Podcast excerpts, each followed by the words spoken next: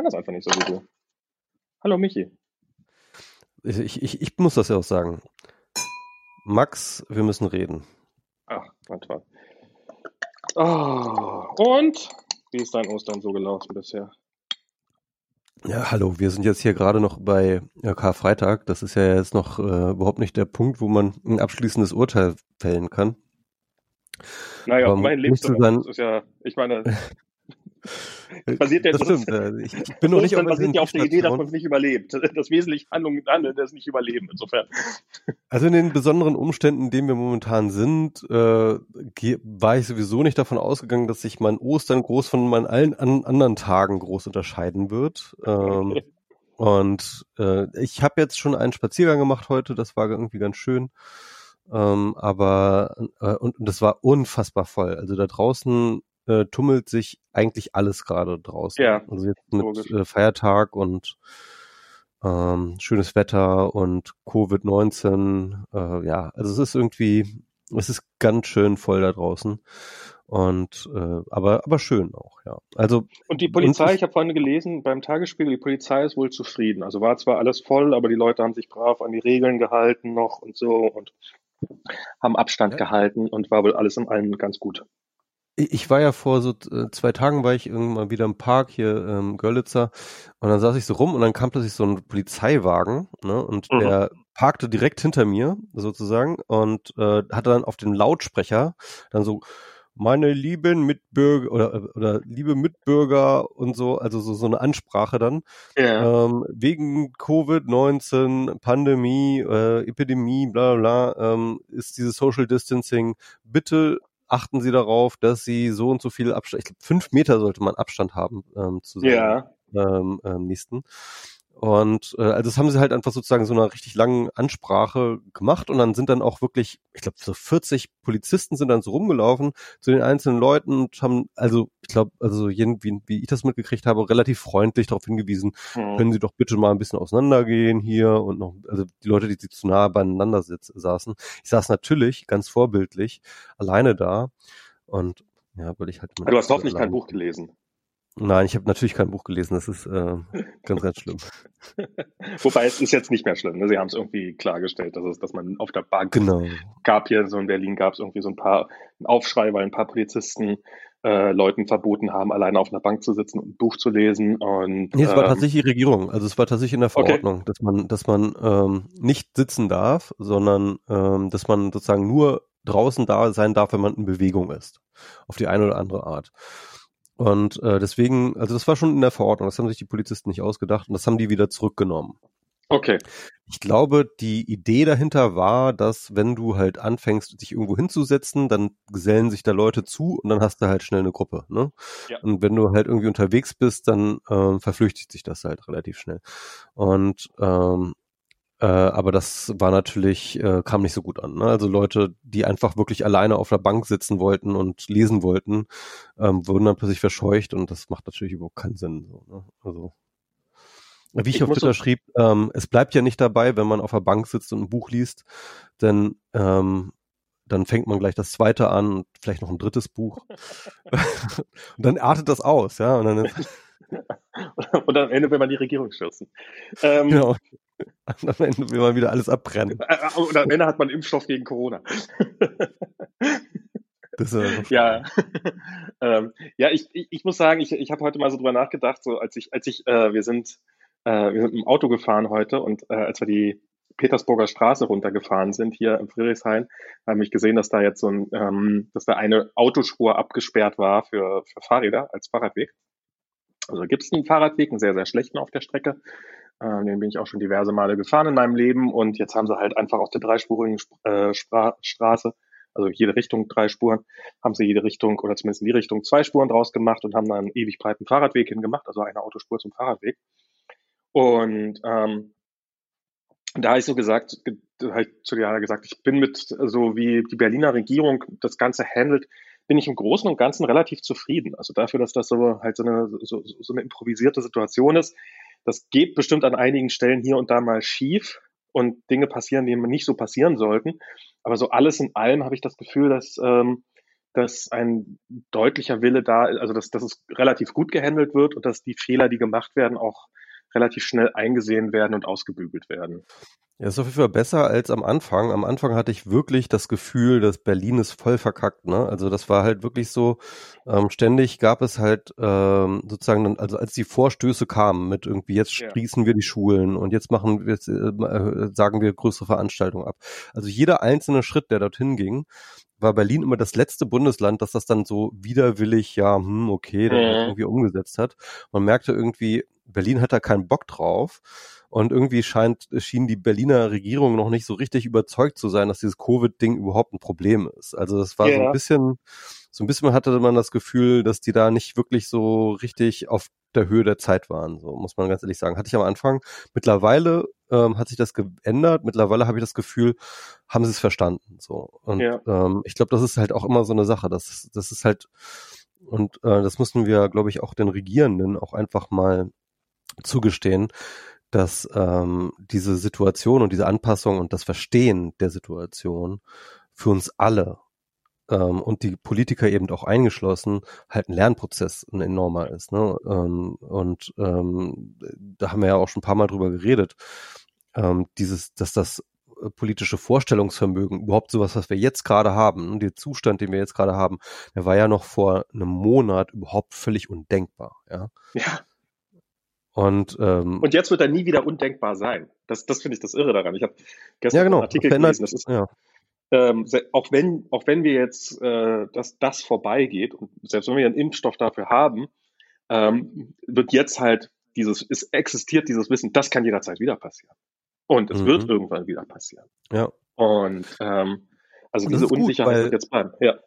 Und das ist gut, weil nämlich, ähm, und das sieht man nämlich, wie gesagt, das sieht man an dem Unterschied, wie äh, die asiatischen Länder, die durch SARS gegangen sind, halt reagiert haben versus unsere Länder, weil ja. die halt dieses Bewusstsein hatten, dass sowas passieren kann. Ja, und dann hatten sie den Plan äh, dort und dann wusste jeder, was man dann zu tun hat. Und dann, dann lag der Plan in der Schublade und dann war plötzlich das vor, es war auch einfach vorstellbar, ja.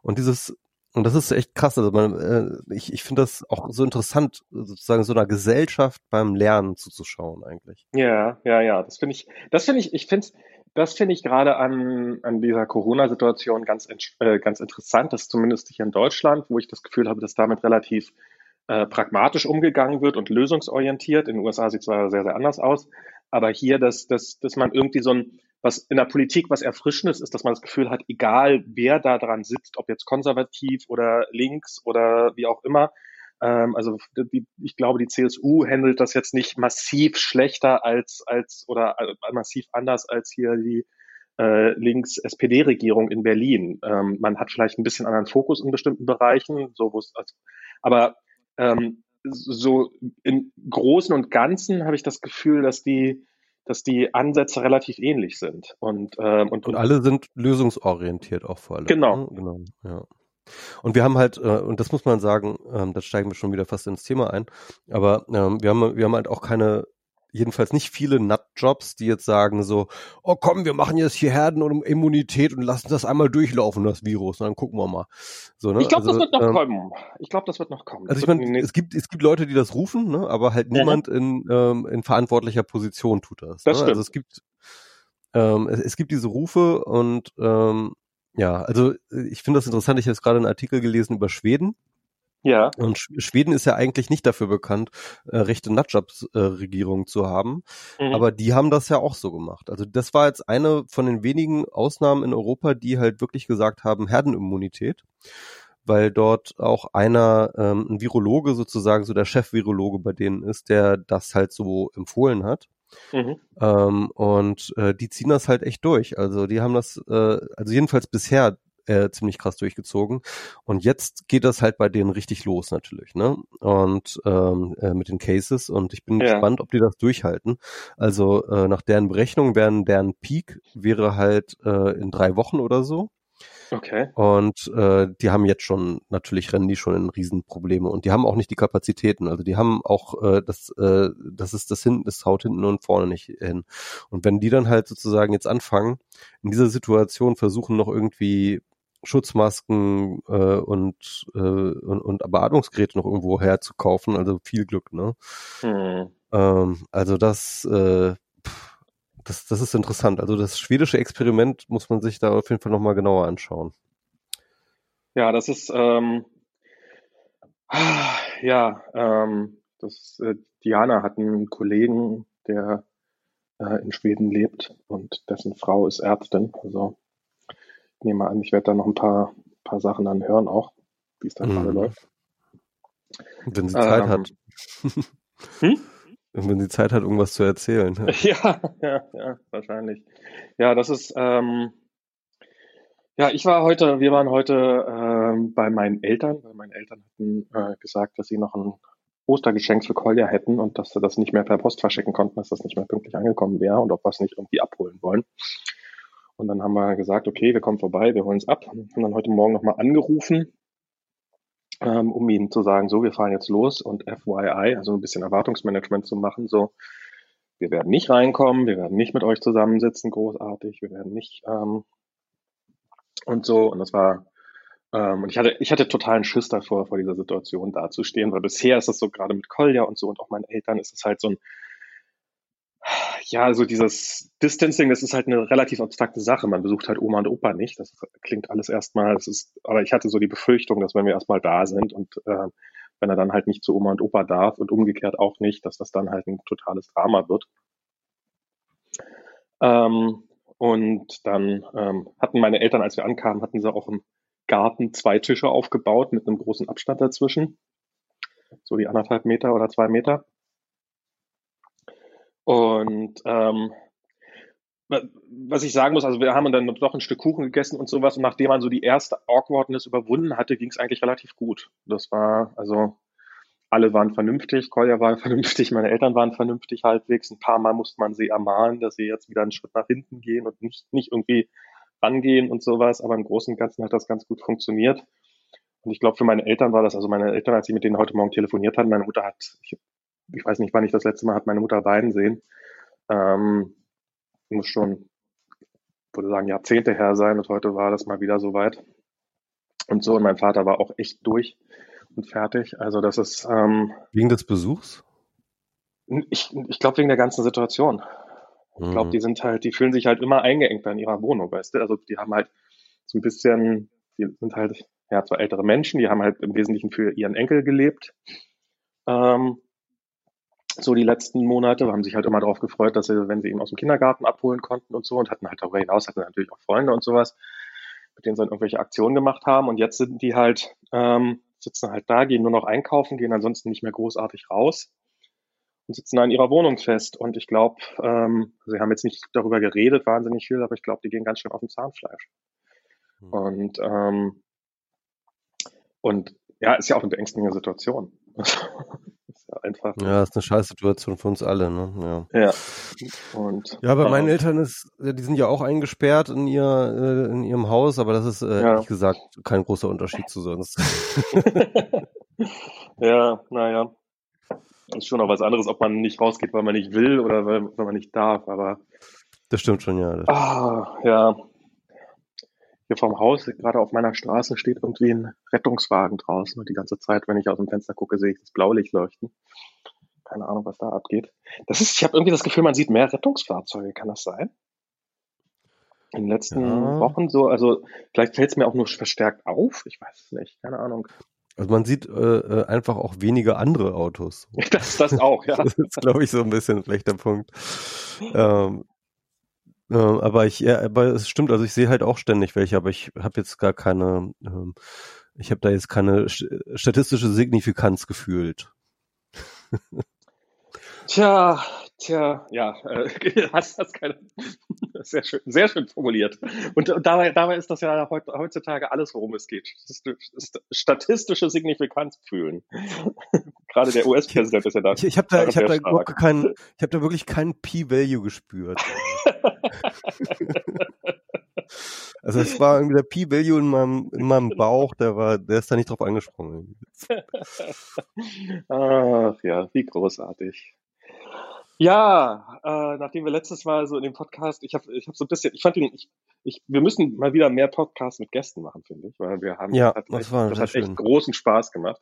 Wir werden ein bisschen an der Technik arbeiten, aber ich habe mir auf jeden Fall vorgenommen, dass wir ein besseres Setup finden. Wobei heute ist das Setup schon mal denkbar scheiße, falls ich doof klinge. Das liegt daran, weil ich gerade mit AirPods podcaste, weil an meinem USB-Sound-Interface ist der USB-Anschluss kaputt gegangen. Max, glaub mir, du hörst dich scheiße an. Ah, natürlich höre ich. Ernsthaft? Ja, also nicht gut auf jeden Fall. Ah, ähm, ja. Also nicht, also nicht vergleichbar mit ähm, unseren normalen Aufnahmen. Okay. Aber, ähm, ja. aber ich muss ganz ehrlich sagen, ich habe in die Statistiken reingeschaut und ja. ähm, wenn es nach Hörer ähm, Downloads geht, ja, sollten wir uns statt Gäste lieber mehr streiten.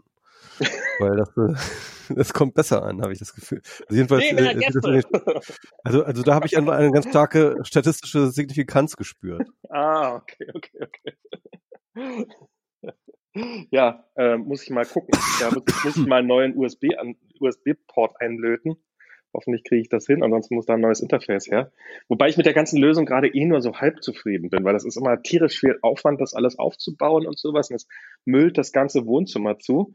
Ähm, und ich hätte gerne eigentlich sowas wie irgendein gutes Headset, was man einfach per USB direkt an Rechner anschließen kann und gut ist.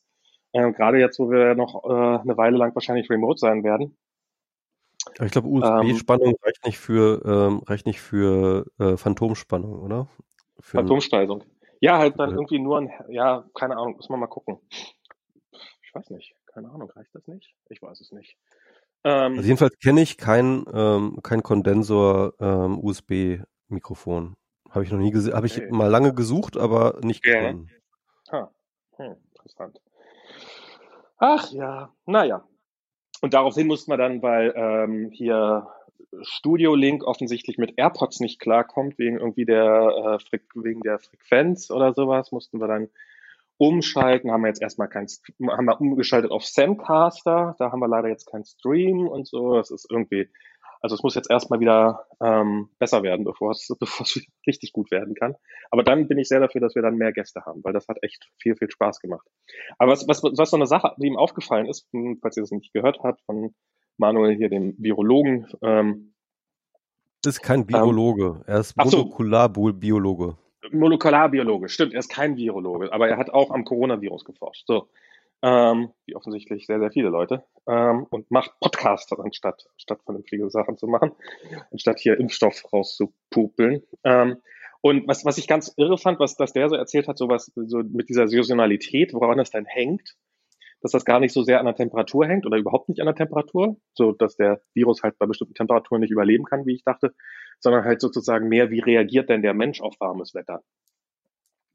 Und ähm, halt und die meisten Eigenschaften, die halt ein äh, Virus saisonal machen und dafür sorgen, dass er im Sommer nicht ganz so stark ist, haben halt eigentlich viel mehr nicht gar nicht so viel mit dem Wetter zu tun, sondern mehr mit dem Draußensein nämlich dass man Vitamin D produziert, weil man in der Sonne ist, dass man dass, äh, dass die Schleimhäute nicht so trocken ausgetrocknet sind, weil man viel draußen ist und so.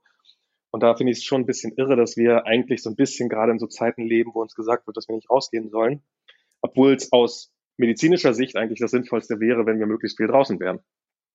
Ja, ähm, wobei äh, man muss natürlich sagen, ähm, äh, genau, also was mich ja am meisten stört, ist, dass ich das halt sozusagen dieses Draußensein so krass reglementiert wird, während ähm, es noch total okay ist, halt irgendwie in sein komisches Großraumbüro zu fahren und dort halt irgendwie zu arbeiten. Ja. Ähm, das wird zwar auch empfohlen, dass du halt irgendwie von zu Hause arbeitest, aber im Endeffekt äh, äh, kannst du dir das eigentlich aussuchen. Und das sind, glaube glaub ich, äh, ich habe da letztens eine Statistik gesehen, irgendwie nur 30 Prozent machen jetzt Homeoffice oder so und ähm, und die restlichen, also ich meine, okay, natürlich ganz viele Leute können kein Homeoffice machen, das ja. muss man natürlich nicht mal festhalten, aber es sind auch immer noch ein sehr, sehr großer Anteil von Leuten, die halt tatsächlich ins Büro fahren jeden Tag. Und, ähm, äh, und da frage ich mich halt auch, ähm, ob das, äh, äh, also, also da passieren, glaube ich, viel, viel, viel mehr Übertragungen als äh, irgendwie draußen im Park. Ne? Also ja. man, selbst wenn der Park so voll ist wie heute, ähm, also dass, dass überhaupt eine Übertragung im Park stattfindet, also draußen stattfindet, ist halt einfach wahnsinnig ähm, äh, äh, wahnsinnig unwahrscheinlich. Es gab jetzt echt einige Studien ähm, darüber, wie Übertragungen stattfinden. Und tatsächlich ist der klassische Fall wirklich ähm, gemeinsam in einem Raum für lange Zeit sein. Ne? Also das ist so, ja. das Optimum. Ne? Also mit jemandem möglichst nah, möglichst in einem geschlossenen Raum, ohne Wind, ohne irgendeine Luftzirkulation für längere Zeit sein. Mhm. Und ähm, genau, und das ist halt auch noch so eine, so eine Erkenntnis, dass es halt wirklich airborne ist. Also das heißt, ähm, dass das Virus sich tatsächlich in der Luft hält. Mhm. Und es gab ja auch tatsächlich auch eine ganze Menge anekdotische Hinweise darauf. Ne? Also beispielsweise diese Ischgl-Bar, äh, wo die halt, äh, wo sich ja ich glaube, irgendwie über tausend Leute infiziert haben. Ne? Yeah. Wo halt einfach, einfach sozusagen so ein enger Raum war, wo Leute einfach ähm, mit einer sozusagen eng miteinander gefeiert haben, laut geredet haben, gegen die Musik angeredet haben, weißt du? Dann ah, diese, ja, logisch.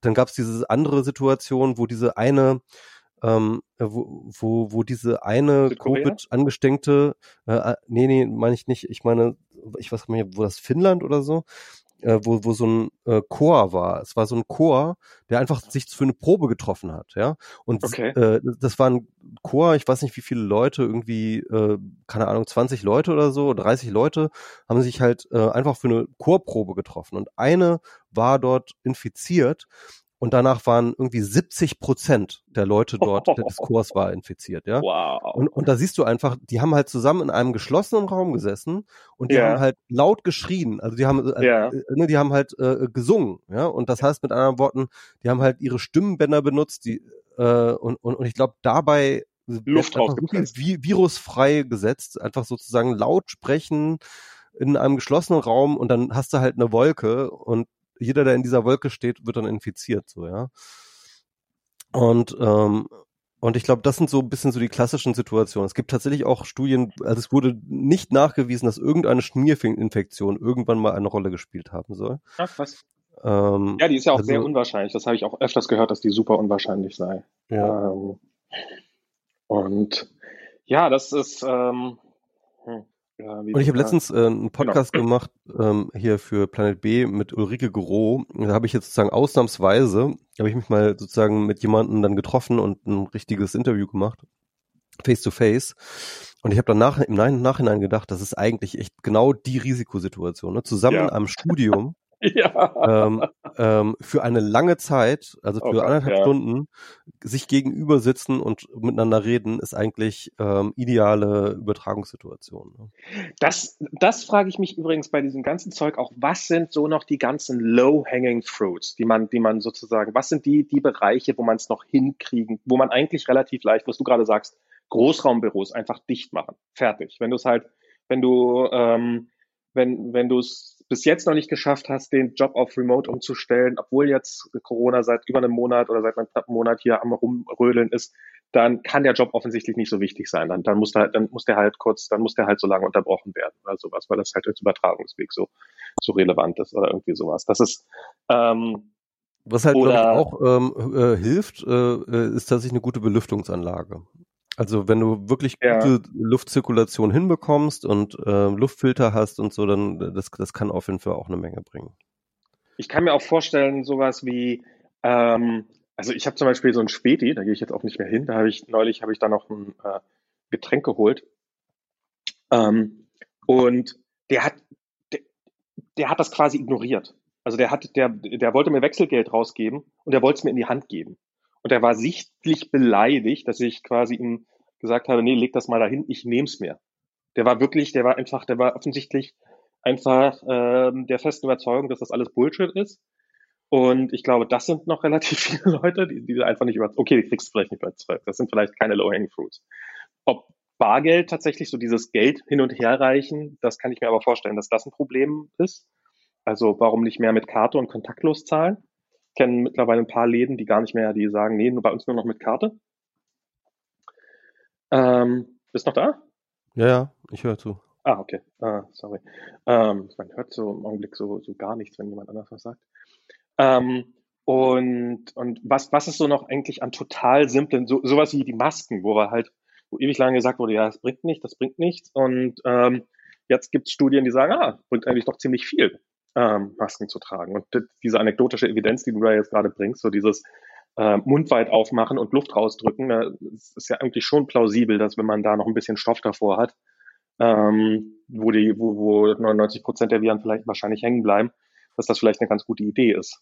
Ja, wobei ähm, ähm, der äh, Drosten meinte in dem Podcast letztens, äh, dass äh, genau in dieser Situation, wo du sozusagen in einem ähm, geschlossenen Raum bist, wo das äh, Virus sozusagen airborne in der Luft hängt, ähm, ja. dass genau dort die Masken halt auch nicht mehr funktionieren. Also da, äh, ah, okay. dass, dass die da halt auch genau durchkommen. Also das sind sozusagen die Partikel, sozusagen sind halt genau so groß, dass die ähm, von den Masken gar nicht mehr, ähm, dass die Masken da gar nicht schützen.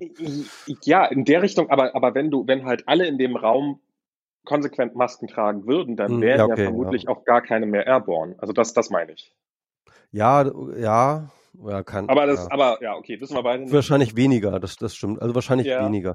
Und ähm, genau, und, und es gibt jetzt auch mittlerweile, ähm, glaube ich, relativ ähm, belastbare Erkenntnisse darüber, dass die Viruslast, also das heißt die Menge an Virus, die du sozusagen einatmest oder äh, abbekommst, durchaus ein, ähm, ein, ein ähm, äh, einen Einfluss auf den Krankheitsverlauf hast. Also das heißt, wenn du viel Viruslast irgendwie zunimmst, dass du einen stärkeren äh, Krankheitsverlauf hast. Genau.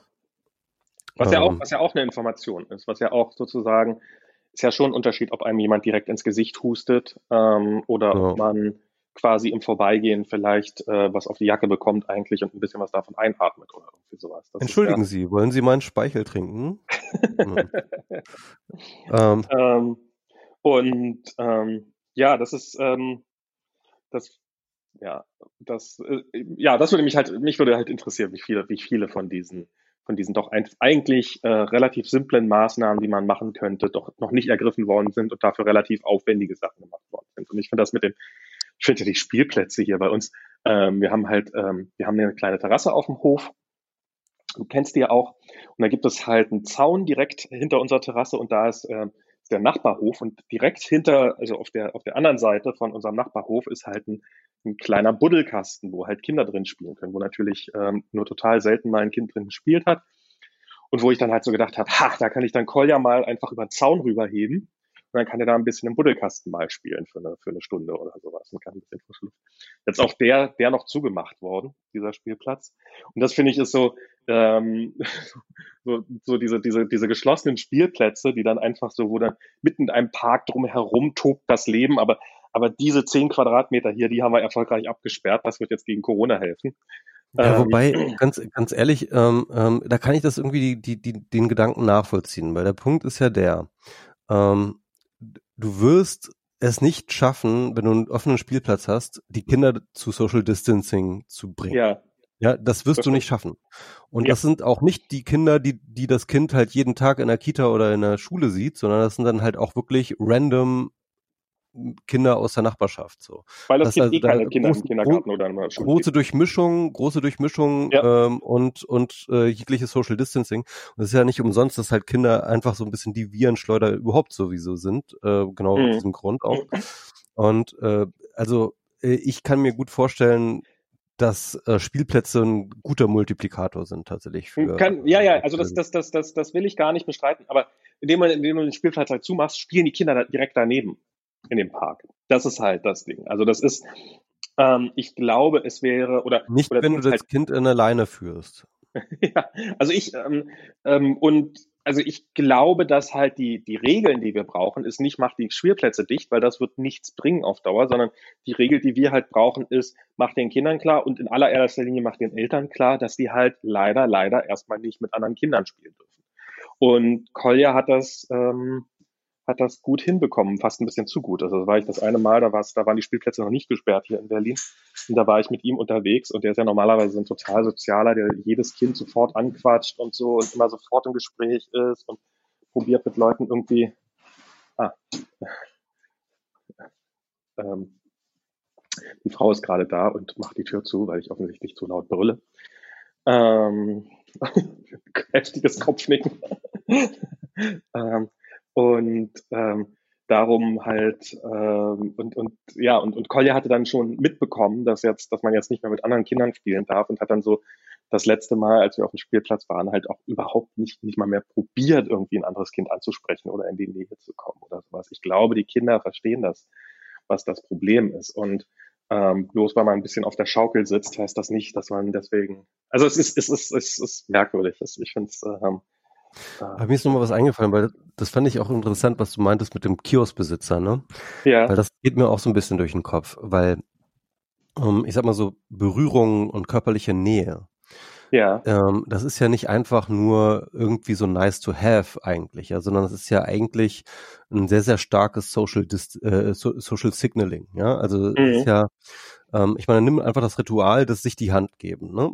Kann man sagen, okay, da kann man darauf verzichten und so, und das ist halt irgendwie, ist natürlich ein kulturelles Artefakt, das hat sich halt irgendwann in diese Kultur eingeschlichen. Es gibt ja immer diese Erzählung, dass äh, sich die Hand geben bedeutet, äh, dass man keine Waffen hat. Ne? Also sozusagen, mhm. da hat sich sozusagen das Handschüttelritual ist sozusagen ein Hallo, ich bin unbewaffnet, du bist unbewaffnet, also ähm, ähm, so eine Friedensgeste im Endeffekt, ja. Ja. Ähm, aber es ist natürlich auch, ist natürlich auch eine ähm, eine ganz bewusste ähm, German Transformat, äh, äh, äh, Trans, ähm, äh, äh, also im Endeffekt ist es auch eine Vertrauensgeste. Eine Vertrauensgeste, die, glaube ich, über Waffen hinausgeht, weil natürlich wurde schon immer auch ähm, äh, Viren und Bakterien und so weiter und so fort über Hände und über Körperlichkeit äh, vermittelt. Und es ist ja nicht so, als ob wir, als, als was, was Neues ist, dass, dass, dass die Menschheit von Viren und, äh, äh, und Bakterien heimgesucht wird, sondern im Gegenteil, wir haben das ja nur verlernt, wie wir es ja im letzten Podcast auch schon besprochen haben. Ne? Ja. Dass das halt ein Issue ist. Das heißt also, was ich mir halt denke, ist, ähm, ähm, genau auch dieses Risiko einzugehen, ja, einer Übertragung ähm, durch einen bewussten Einsatz von Körperlichkeit, ist ja auch eine Fallhöhe, die sozusagen sozial generiert wird, die ähm, signalisiert, hallo, du bist mir etwas wert. Ähm, ich gehe dieses Risiko ein ähm, und so weiter und so fort. Und ich glaube, dieses, ähm, ähm, diese, diese Kommunikation, die durch körperliche Nähe kommuniziert wird, ähm, hat halt einen ganz, ganz wichtigen psychologischen Effekt. Ähm, und, äh, und, und da frage ich mich auch sozusagen, was da die, die, die Konsequenzen sind, weil ähm, äh, äh, weil äh, du, du hast es beschrieben, ne, bei dem, bei dem, ähm, bei dem Kioskbesitzer, der, der geradezu bekiert war, dass, dass du mhm. sozusagen seine Berührung ablehnst. Ne? Ich meine, so in, in, Indien gibt es ja sozusagen diese, diese, diese unterste Kaste, die, äh, die, die Unberührbaren, äh, ja. sozusagen so tief in der Gesellschaft stehen, dass du halt als äh, normaler Mensch ähm, ähm, versuchst sozusagen jegliche Berührung mit denen aus, aus dem Weg zu gehen. Ja, das ist halt so ein, ist ein, ein, wider, ein, ein schlimmes Stigma, musst du mir überlegen. Ne? Also du bist irgendwie mhm. in so einer Kaste reingeboren, wo du halt zu den Unberührbaren gehörst, wo der Rest der Gesellschaft halt tunlichst versucht, nicht von dir berührt zu werden. So, ja? Also es ist halt, ähm, das ist ja eine, eine, ein sozialer Ausschluss sondergleichen, ja, und, und da ist ja auch, un, sag ich mal, kulturell universell, ne? Und ähm, ich meine, okay, du hast halt Japan, wo dann halt irgendwie so die Verbeugung, also so eine, so eine körperlose Geste ähm, ähm, eingeführt wurde für die Begrüßung. Ja. Aber trotzdem, also ich glaube tatsächlich dieses ähm, das Risiko der Körperlichkeit, ja, mhm. hat auch eine kulturelle ähm, Schwere und eine kulturelle Relevanz, die das fände ich mal, mal, interessant, ob das denn tatsächlich so, so krass ist, weil ich ähm, kann mir auch vorstellen, dass das sowas ist, was sich erst in den letzten Jahren eingeschlichen hat. Weil zum Beispiel, ich kann mich noch daran erinnern, dass früher Ärzte einem nicht, oder Ärzte, glaube ich, geben bis heute einem nicht die Hand, oder? Jedenfalls viele Ärzte nicht. Und dass das dann irgendwann in den letzten Jahren normal geworden ist, dass auch Ärzte einem öfters mal die Hand geben. Und hm, früher war das halt. Erinnern, ehrlich gesagt, aber ja. Ähm, und äh, ich weiß, dass das früher ähm, normal war, dass Ärzte einem einfach, ja, die haben halt, weil, weil das Risiko war halt da und es war halt eine bekannte Übertragungsweg. Und ähm, im letzten Ärzte Jahr haben sich auf jeden Fall schon sehr lange immer die Hände gewaschen, das weiß ich auf jeden Fall. Ne? Also ja, das auf jeden Fall. Also nicht lang, also das äh, tatsächlich nicht so lang, wie man sich wünschen würde und auch nicht so gut, wie man sich wünschen würde. Ja, wahrscheinlich. Also zum Beispiel ist das in den USA so, dass ähm, also da sind viele Sachen schlecht, aber in jedem Krankenhauszimmer, in jedem Zimmer, in dem du bist, hängt am Eingang so ein Desinfektionsautomat. Und jeder Arzt und jede Schwester, die reinkommt. Das ist in deutschen Krankenhäusern auch so. Die ja, auch an jeder, äh, überall, ja. Also ähm, ähm, jedenfalls in denen, denen ich war die letzten Jahre, überall an jeder Ecke hast du ein Desinfektionsdings und kannst dir deine Hände äh, desinfizieren. Aber also ich kann ähm, mich noch daran erinnern, dass jetzt vor, vor ein paar Jahren gab es in Bremen irgendwie so einen Skandal, wo da, da, dass die Sterberaten in einem Krankenhaus deutlich höher waren. Und, ähm, und da war dann einer der Gründe, dass die halt, dass die es mit der, mit der, mit der, ähm, mit, mit der Hygiene nicht so genau genommen haben. Und die haben dann halt, Okay, die das- diese das- Dinge nicht. Und die hatten da auch niemanden für, der für Hygiene zuständig war in, in diesem Krankenhaus, also dessen Job es war, für Hygiene zu sorgen und so. Und das war alles absolut weitgehend normal. Also vielleicht, vielleicht sind das auch, vielleicht sind das nicht alle, also ja, nie alle Krankenhäuser. Aber ähm, und dann halt diese Geschichte von diesem, dass bis die Hygiene, dass die Hygiene lange Zeit überhaupt nicht bekannt war, dass das halt äh, als, als Humbug galt, dass die ähm, Hebammen ihre, sich die Hände gewaschen haben, bevor sie Das jemanden. war ja, glaube ich, auch erst im äh, 19. Jahrhundert, wo das sozusagen diese äh, die Wichtigkeit von Hygiene äh, Genau. im Krankenhaus entdeckt worden ist von ähm, irgendwas mit Weiß Weißdingsbums heißt der, glaube ich. Mhm. Jedenfalls, ähm, der hat das nicht, nicht Weißhaupt. Nee, das nee, war, das war. das Egal. war jemand anders. Aber auf jeden Fall, äh, äh, aber äh, ja, auch spannende Geschichte. Und genau, ne, mit den Hebammen, die ähm, das aber schon vorher wussten und ähm, seit äh, sozusagen Geburten dann von Ärzten ähm, durchgeführt wurden statt von Hebammen, sind halt die Ster Ster Sterberate der, ähm, äh, der Mütter und der Kinder halt äh, wahnsinnig nach oben gegangen, weil die halt ähm, äh, weil, weil die Hebammen wussten, dass äh, sie sozusagen äh, auf Hygiene achten müssen und ähm, einfach so aus gar nicht aus, da gab es keine wissenschaftlichen Untersuchungen zu, aber es war einfach sozusagen so ein tradiertes Wissen einfach in, Genau. bei den He Hebammen, ja.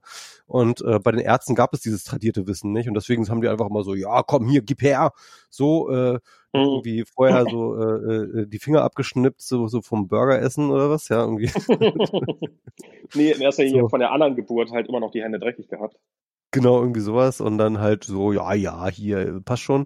Und dann sind äh, sind halt die Kinder und die Frauen, vor allem auch die Mütter einfach auch, glaube ich, äh, Genau. äh, äh, wahnsinnig äh, krass viel gestorben.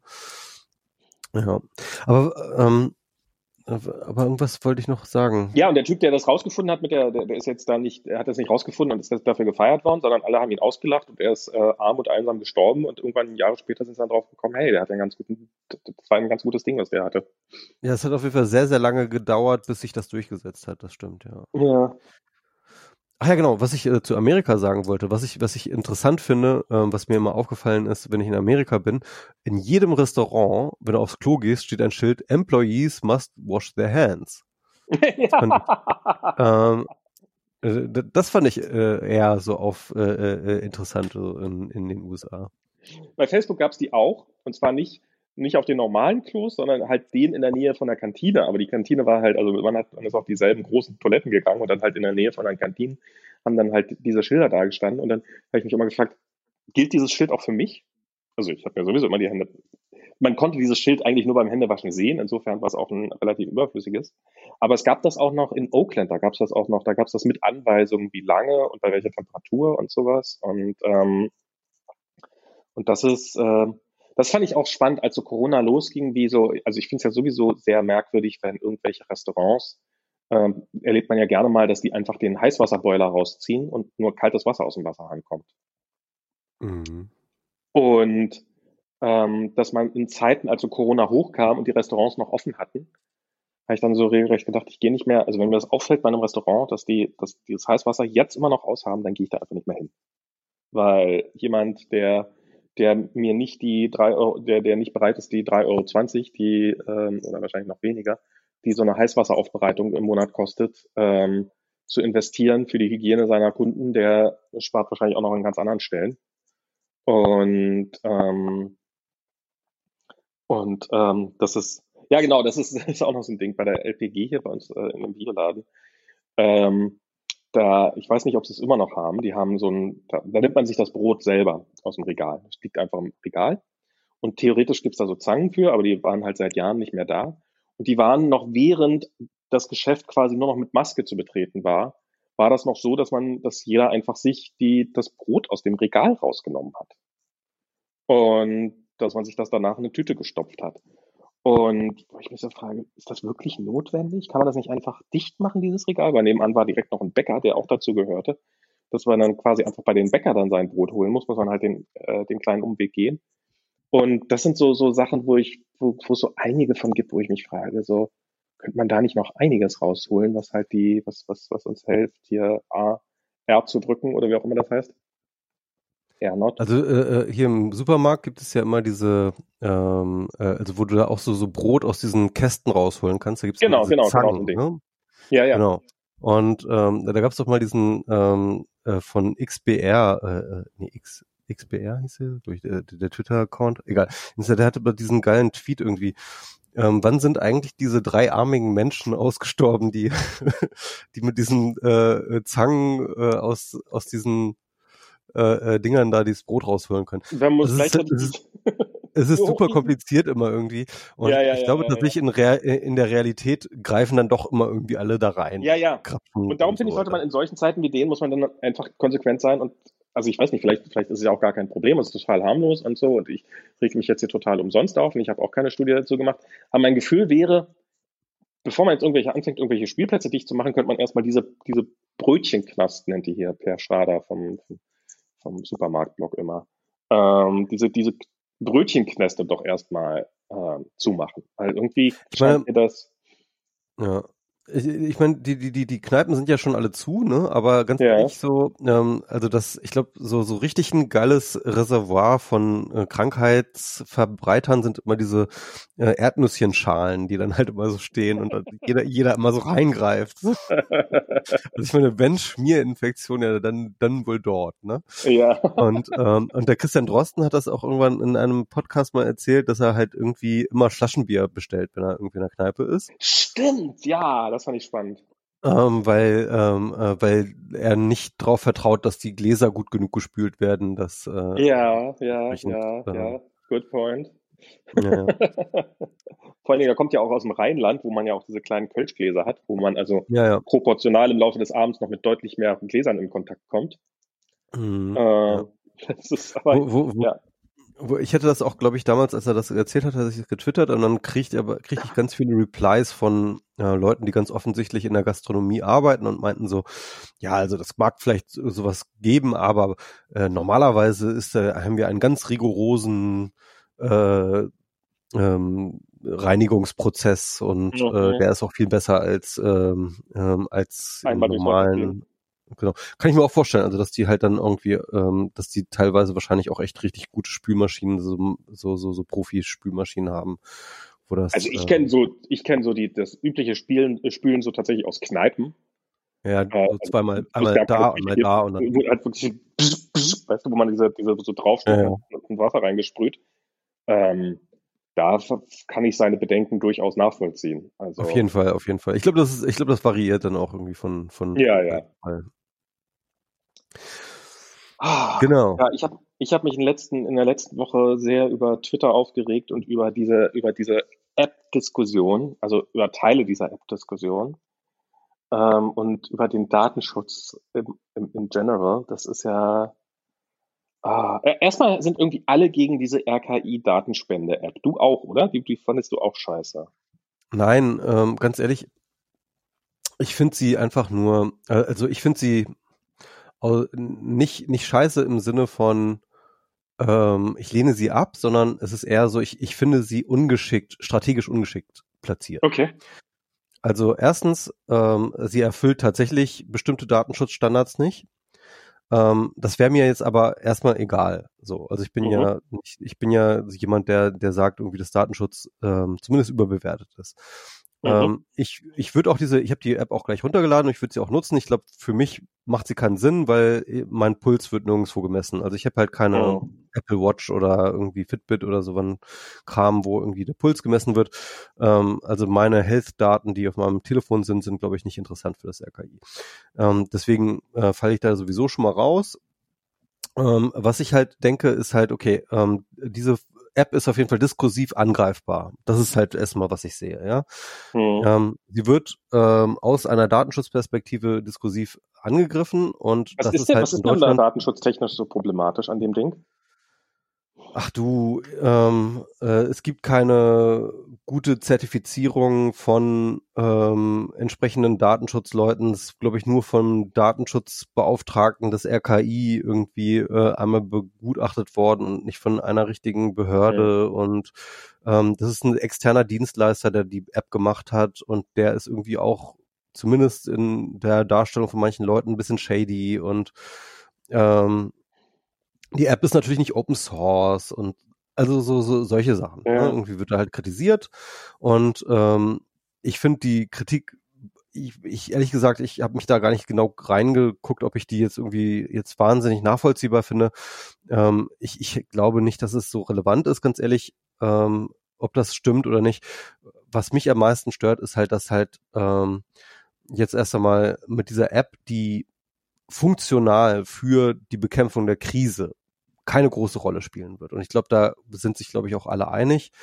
Ähm, vielleicht bringt es etwas, vielleicht bringt es nichts, aber ähm, sie ist jetzt jedenfalls nicht die relevante App, ja, sondern es ist damit kannst du halt irgendwie ähm, eventuell vielleicht irgendwo schon Ausbruch vorher erkennen, dass der in einer bestimmten Region stattfindet, so grob, ja, wenn du Glück hast. Also die Idee ist halt die, ähm, also wenn du halt zum Beispiel Pulsdaten hast, ne, irgendwie die du halt regelmäßig ähm, an den Server schickst, ähm, dann ähm, kannst du eventuell Fieber messen dadurch, mhm. weil ähm, Fieber bedeutet, dass du, dass dein Ruhepuls ähm, höher schlägt, als der sonst schlägt. Ne? Also du kannst sozusagen ähm, äh, erst einmal sozusagen äh, den Ruhepuls erfassen, dann no den normalen Ruhepuls und wenn du feststellst, okay, ja, bei dem und dem äh, Menschen ist der Ruhepuls eigentlich so und auf einmal ist der halt erhöht. Ja, dann hast du erstmal ein Signal, wo du sagst, okay, der könnte eventuell Fieber haben oder es ist ein Symptom, mhm. das auf Fieber hindeuten könnte. Wenn du jetzt irgendwie in einer Region 100 Fitbits hast, die dir irgendwie erzählen, ähm, dass äh, sich der, Norm, äh, der, der Normalpuls, äh, der, der Ruhepuls plötzlich erhöht hat, dann kannst du davon ausgehen, dass plötzlich in dieser Region irgendwas los ist, ja, dass dort halt mhm. irgendwie irgendein Erreger los ist. Weißt immer noch nicht, ob es Covid-19 oder eine normale Grippe ist oder wie auch immer, auf jeden Fall weißt es einfach, dass da irgendwie was los ist. Und damit Oder können die dann, damit hoffen die halt, ähm, es gibt tatsächlich sozusagen Pilotprojekte auch in den USA dazu, die halt so Grippeepidemien ähm, frühzeitig erkennen können. Wohl. Mhm. Also ich kenne jetzt auch die Literatur dazu nicht, aber es gibt auf jeden Fall ähm, dort ähm, äh, entsprechende Studien, die das irgendwie zumindest versucht haben. So mhm. mit einigem Erfolg. Äh, und das ist die Idee dahinter. Ne? Ähm, und ich sage jetzt nicht, dass es nichts ist, ja, aber ganz ehrlich, es ist nicht, es ist jetzt kein wahnsinnig großes Puzzlestein zur Lösung von irgendwas, ja. Ja, okay. Ähm, wenn, wenn du Glück hast, wirst du wahrscheinlich mal vielleicht irgendwo was früher erkennen, so. Mhm. Aber ich glaube, der langfristig ist das eher so ein Forschungsprojekt, ja. Du musst, äh, äh also, ähm, na, jedenfalls also die Wichtigkeit der App ist ganz offensichtlich nicht, jedenfalls in der in der Größe der ähm, ähm, dessen, was wir so für die Tracing App haben. Und ähm, wenn du da jetzt schon sozusagen das Vertrauen verspielst, das ist mein mhm. Punkt, ja, ähm, dann hast du es halt mit der Tracing App halt viel viel schwieriger, weil in der öffentlichen Wahrnehmung ist das sowieso alles das Gleiche. Ja, mhm. ähm, das ist halt einfach die Corona App. Und, äh, und, und ich merke das auch in den, in, in den, sogar auf Twitter, ja, wenn, wenn ich sozusagen bestimmte Sachen kritisiere und bestimmte Sachen machen, dann gerät das völlig durcheinander und die Leute verstehen auch gar nicht, dass es unterschiedliche Apps gibt. Irgendwie die eine, äh, die jetzt irgendwelche Hells, Hells Sachen macht, genau. Also noch gibt's nicht, ne? Aber es gibt unterschiedliche Diskussionen zu bestimmten Apps, auch wenn es die Apps selber noch gar nicht gibt. Aber ähm, also das wird durcheinander gebracht und draußen mhm. sowieso noch viel mehr als irgendwie in Klar. dieser Tech-Bubble, in der wir uns sowieso äh, bewegen. Und äh, deswegen halte ich es für strategisch für einen wirklich einen unklugen Move gewesen, jetzt diese App da rauszuhauen, nur weil sie halt relativ schnell raushauen war, weil die Software war halt, die stand halt einfach schon da, das, die gab es schon von diesem Dienstleister, wo sie die eingekauft haben, konnten sie einfach sozusagen umwidmen äh, und ihr Logo drauf knallen und dann konnten sie es einfach raushauen weswegen sie das auch einfach gemacht haben.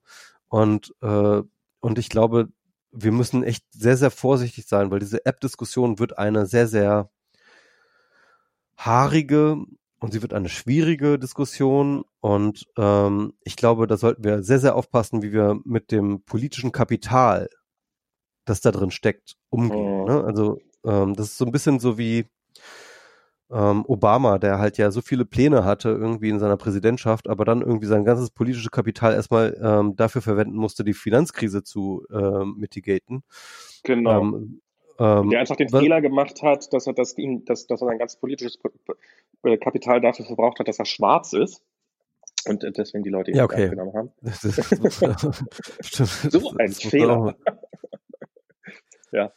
Ne, jedenfalls, ähm, ähm, ich, ich glaube, ähm, man kann halt das ka politische Kapital von technischen Lösungen sehr schnell ver verspielen. Mhm. Okay. Und, ähm, und zwar auch zu Recht verspielen, weil ähm, äh, es gibt diese Tendenz ähm, von bestimmten Leuten, ähm, technische Lösungen äh, so als Allheilmittel zu verkaufen. Ja. Und, ähm, und, wenn, und, und wenn dann die Enttäuschung groß ist oder wenn dann die Probleme sich aufhäufen, dann äh, wird die technische Lösung gleich sozusagen im Bausch und Bogen verdammt. Ja? Was dann halt mhm. sozusagen, wo wir dann wieder in diesem Bereich sind von das Gegenteil ist genauso falsch. Mhm. Und, ähm, und, und diese Gefahr sehe ich halt einfach und vor allem auch im deutschen ja. Diskurs, äh, wo der ja, ja natürlich äh, nochmal extra kritisch geführt wird in dieser Hinsicht.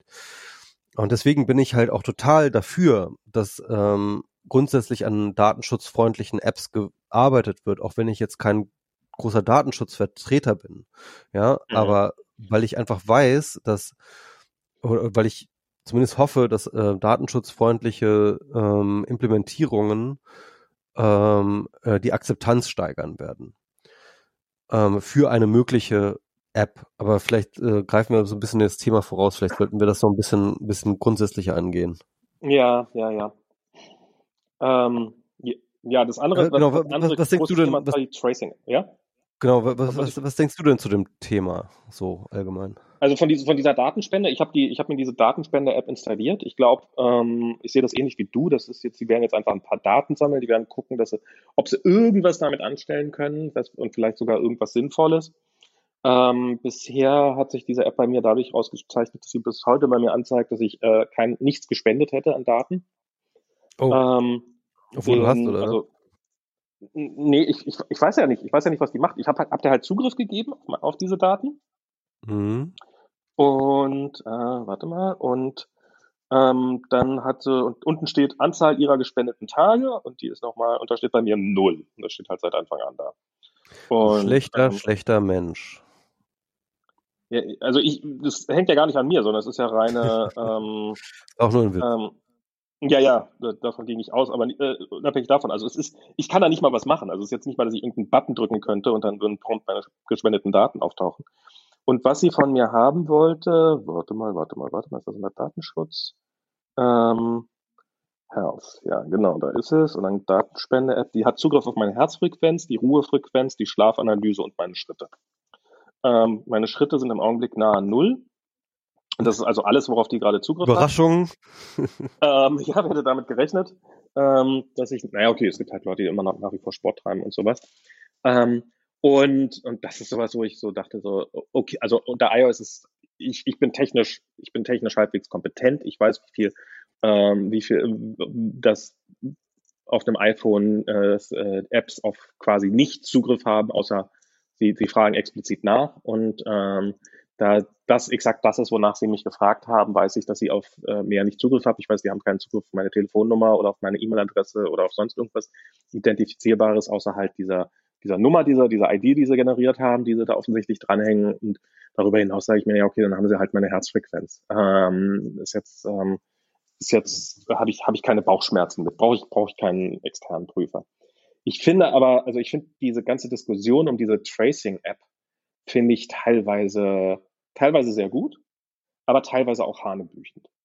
Und ähm, also ich glaube, also es gibt halt, ich glaube, es ein Tracing-App ist, braucht man jetzt niemand mehr zu erklären.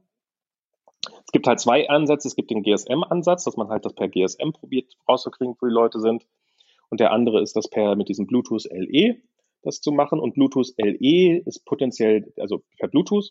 Ähm, Low Energy. LE ist, ist, ist der Low Energy Modus, ist so ein, so ein spezielles Bluetooth, wo sehr, sehr wenig Daten darüber übertragen werden können, sehr, sehr langsam, aber halt ähm, verbraucht quasi keinen Strom und ähm, es ist dafür, glaube ich, eine sehr, sehr gute Anwendung und dass sich quasi dein Telefon die ganze Zeit per Bluetooth ähm, irgendwie meldet und sobald jemand anders in der Nähe ist.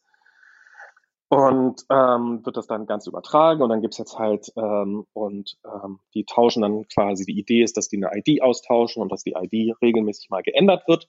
Einfach damit du, wenn du zweimal derselben Person begegnest, damit du es nicht merken kannst, also damit du nicht merken kannst, dass es immer noch dieselbe Person war.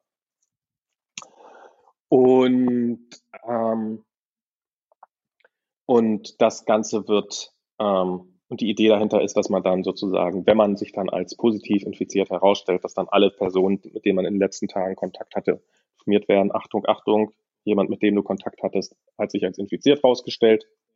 Also man muss vielleicht noch sagen, also die IDs werden, also die IDs, die du sozusagen äh, empfängst, die werden auf dem Telefon erstmal nur gespeichert und nicht irgendwie genau. zentral, sondern erstmal nur auf dem Telefon. Und erst wenn du dich infizierst, lädst du deine ähm, äh, die IDs, mit denen du Kontakt hattest, sozusagen auf den Server und äh, der Server informiert dann die Leute, die diese IDs hatten. Genau. Ah, ah, ah ja, dann, müssen, dann muss aber die eigene ID muss dann auf jeden Fall immer an den Server übertragen werden. Egal. Ähm, ist, ist auch tatsächlich, glaube ich, im Detail nicht so wichtig. Ich weiß, es gibt da Leute, die wollen da irgendwie die dezentrale Lösung und es gibt Leute, die sagen, nee, wir brauchen eine zentrale Lösung. Das ist eine große äh, Diskussion gerade, ja. Das ist eine große Diskussion. Ich frage mich aber, ob diese, also ich bin bei dieser ganzen Diskussion, habe ich manchmal so das Gefühl, also es gibt da auch Leute, die dann sagen, ja, das muss halt äh, also sagen alle mal, ja, der Einsatz dieser App muss freiwillig sein. Und klar, der muss, also im Augenblick gibt es ja auch keine Möglichkeit, dich dazu zu zwingen. Insofern äh, wird es auch erstmal quasi pseudo-freiwillig sein. Ähm, ich finde die Diskussion aber um die Freiwilligkeit, wenn dann Leute sagen, ja, aber wenn ich dann sozusagen drohe, meinen Job zu verlieren, weil ähm, ich halt in einem Bereich tätig bin, ähm, wo halt, ähm, wo mein Arbeitgeber darauf Wert legt, aus irgendwelchen Gründen, dann dann ist das halt plötzlich nicht mehr so freiwillig. Und das stimmt auch. Und ich sehe das aber als nicht lösbares Problem, ehrlich gesagt, weil wir sind nun mal in der Situation, es ist ja nicht so, dass diese App gebaut wird, um Daten zu sammeln oder um irgendwas Böses zu machen, sondern sie wird gebaut, um damit einen bestimmten Zweck zu erfüllen, nämlich um die Sicherheit aller zu erhöhen.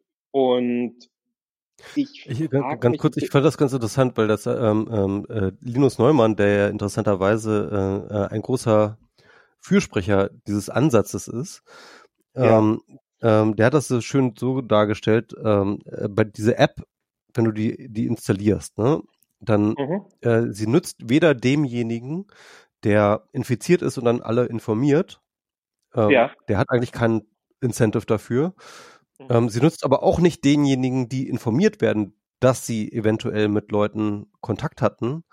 Ähm, genau. Weil, weil, weil das ist ja auch schon passiert, im Endeffekt sozusagen, der Kontakt ist ja schon passiert. Das heißt also, sie mhm. werden ja auch nicht gewarnt, sondern werden nur gewarnt, dass sie eventuell Covid haben, aber das hätten sie so oder so bekommen. Ähm, ja, Im Endeffekt ähm, arbeitet es zu dem Benefit des Dritten, also des, desjenigen, mhm. den du dann nicht mehr ähm, infizierst, weil du plötzlich weißt, dass du gefährdet bist und dich halt selbst heimisolierst. Und, ähm, und, und das heißt also mit anderen Worten, ähm, und das ist halt sehr abstrakt zu verstehen, ne? Also, dass halt diese App nicht für deinen Schutz da ist und auch nicht für den Schutz der anderen, die du triffst, sondern tatsächlich der Schutz der Dritten, die der zweite nicht mehr treffen kann oder nicht mehr treffen wird, sozusagen. Genau du bist, du bist in der Situation, dass du durch diese, ja, das ist, du, du, du, ähm, es geht, die, die App ist nur dazu da, diesen R-Value unter ein bisschen zu drücken, einen Baustein, um den hoffentlich irgendwann mal um ein, unter, unter eins zu drücken. Oder halt oder ein bisschen zu drücken, damit wir dafür uns woanders Freiheiten wieder einkaufen können. Ähm, und das ist ein sehr, sehr abstraktes Ziel. Und ähm, aber ich finde es trotzdem so, und das ist das, das, das kriegt man nicht für. Also wenn man diese App nicht installiert und da nicht mitmacht und diese Daten nicht shared, dann ist das, ähm, dann ist das aber nicht, dann ist das nichts, wo, wo du sagst, aber ich möchte, ich möchte keine, keinerlei Nachteile davon haben, dass ich mich weigere, diese App zu installieren.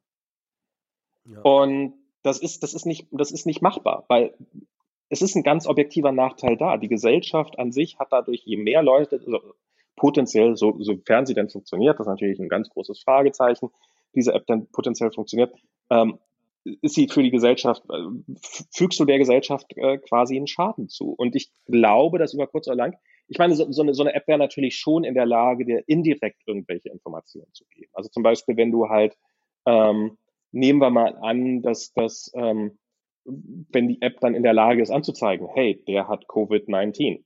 Und ähm, und irgendwann sagt die Bahn, wir lassen in unsere Züge niemanden mehr einsteigen, dessen App nicht anzeigt, dass der dass er grün ist, genau. Also das, diese App gibt es ja, in, ja in China, ne? Also tatsächlich äh, bei WeChat ähm, haben die das eingebaut, dass du halt sozusagen, ähm, ähm, ich weiß nicht, ob das Contact Tracing, ich, ich, ich weiß ehrlich gesagt gar nicht, gerade gar nicht, äh, auf welcher Basis das funktioniert, aber ja. ähm, da gibt es dann sozusagen auch so ähm, Farbcodes äh, mit so äh, QR-Bestätigung. Ähm, und da kommst du halt mit äh, in bestimmte Etablissements oder bestimmte Dienstleistungen nicht mehr rein, wenn du da nicht irgendwie einen grünen, äh, einen grünen äh, äh, ein grünes Licht hast, so, ja.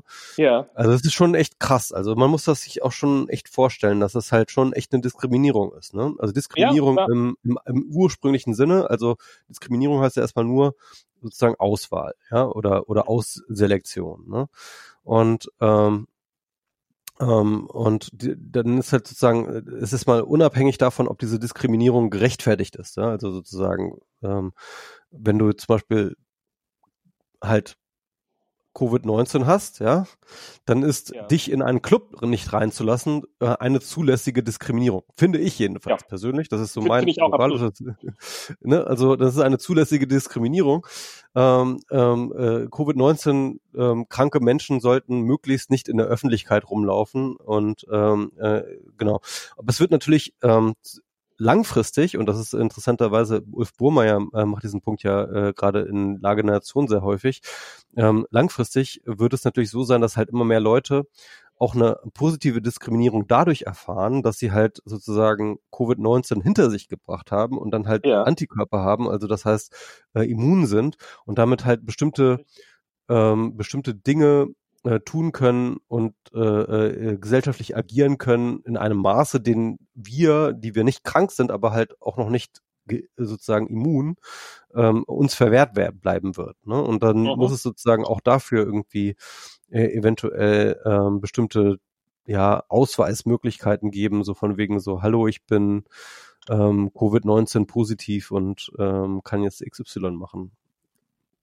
Hatten wir, glaube ich, im letzten Podcast ja auch schon gemacht, dass ich gesagt genau. habe, dass es ein Datingpool wird. Das, ja. wird, das wird, ja, das wird, aber ich meine, das ist ja auch logisch. Ich meine, wenn du halt, warum soll man, warum soll man jemanden, wenn du zum Beispiel in einem Krankenhaus arbeitest, dann kann das ja ein gigantischer Vorteil sein, dass du dich nicht mehr infizieren kannst und niemand mehr damit anstecken kannst. Das ist ja einfach. Total.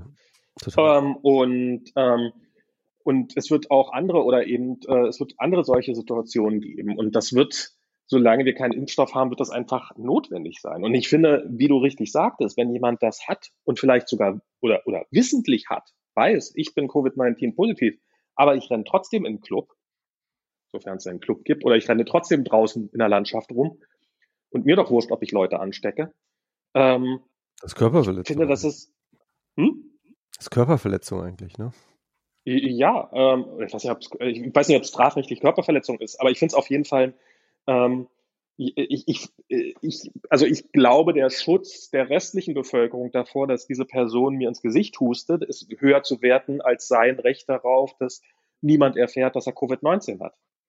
Ja, und, ähm, und, ähm, und wo man ja auch sagen muss, in dem Moment wäre ja auch die, die, die, äh, die Frage sehr einfach zu klären, wie er das verhindern kann, dass jemand, äh, dass jemand äh, erfährt, dass er Covid-19 hat geh nicht in die Öffentlichkeit. Dann kriegt's auch keiner mit. Halt dich einfach, sorg dafür, dass du wieder gesund wirst und, äh, und, und dein Problem ist gelöst und geh dafür nicht in die Öffentlichkeit.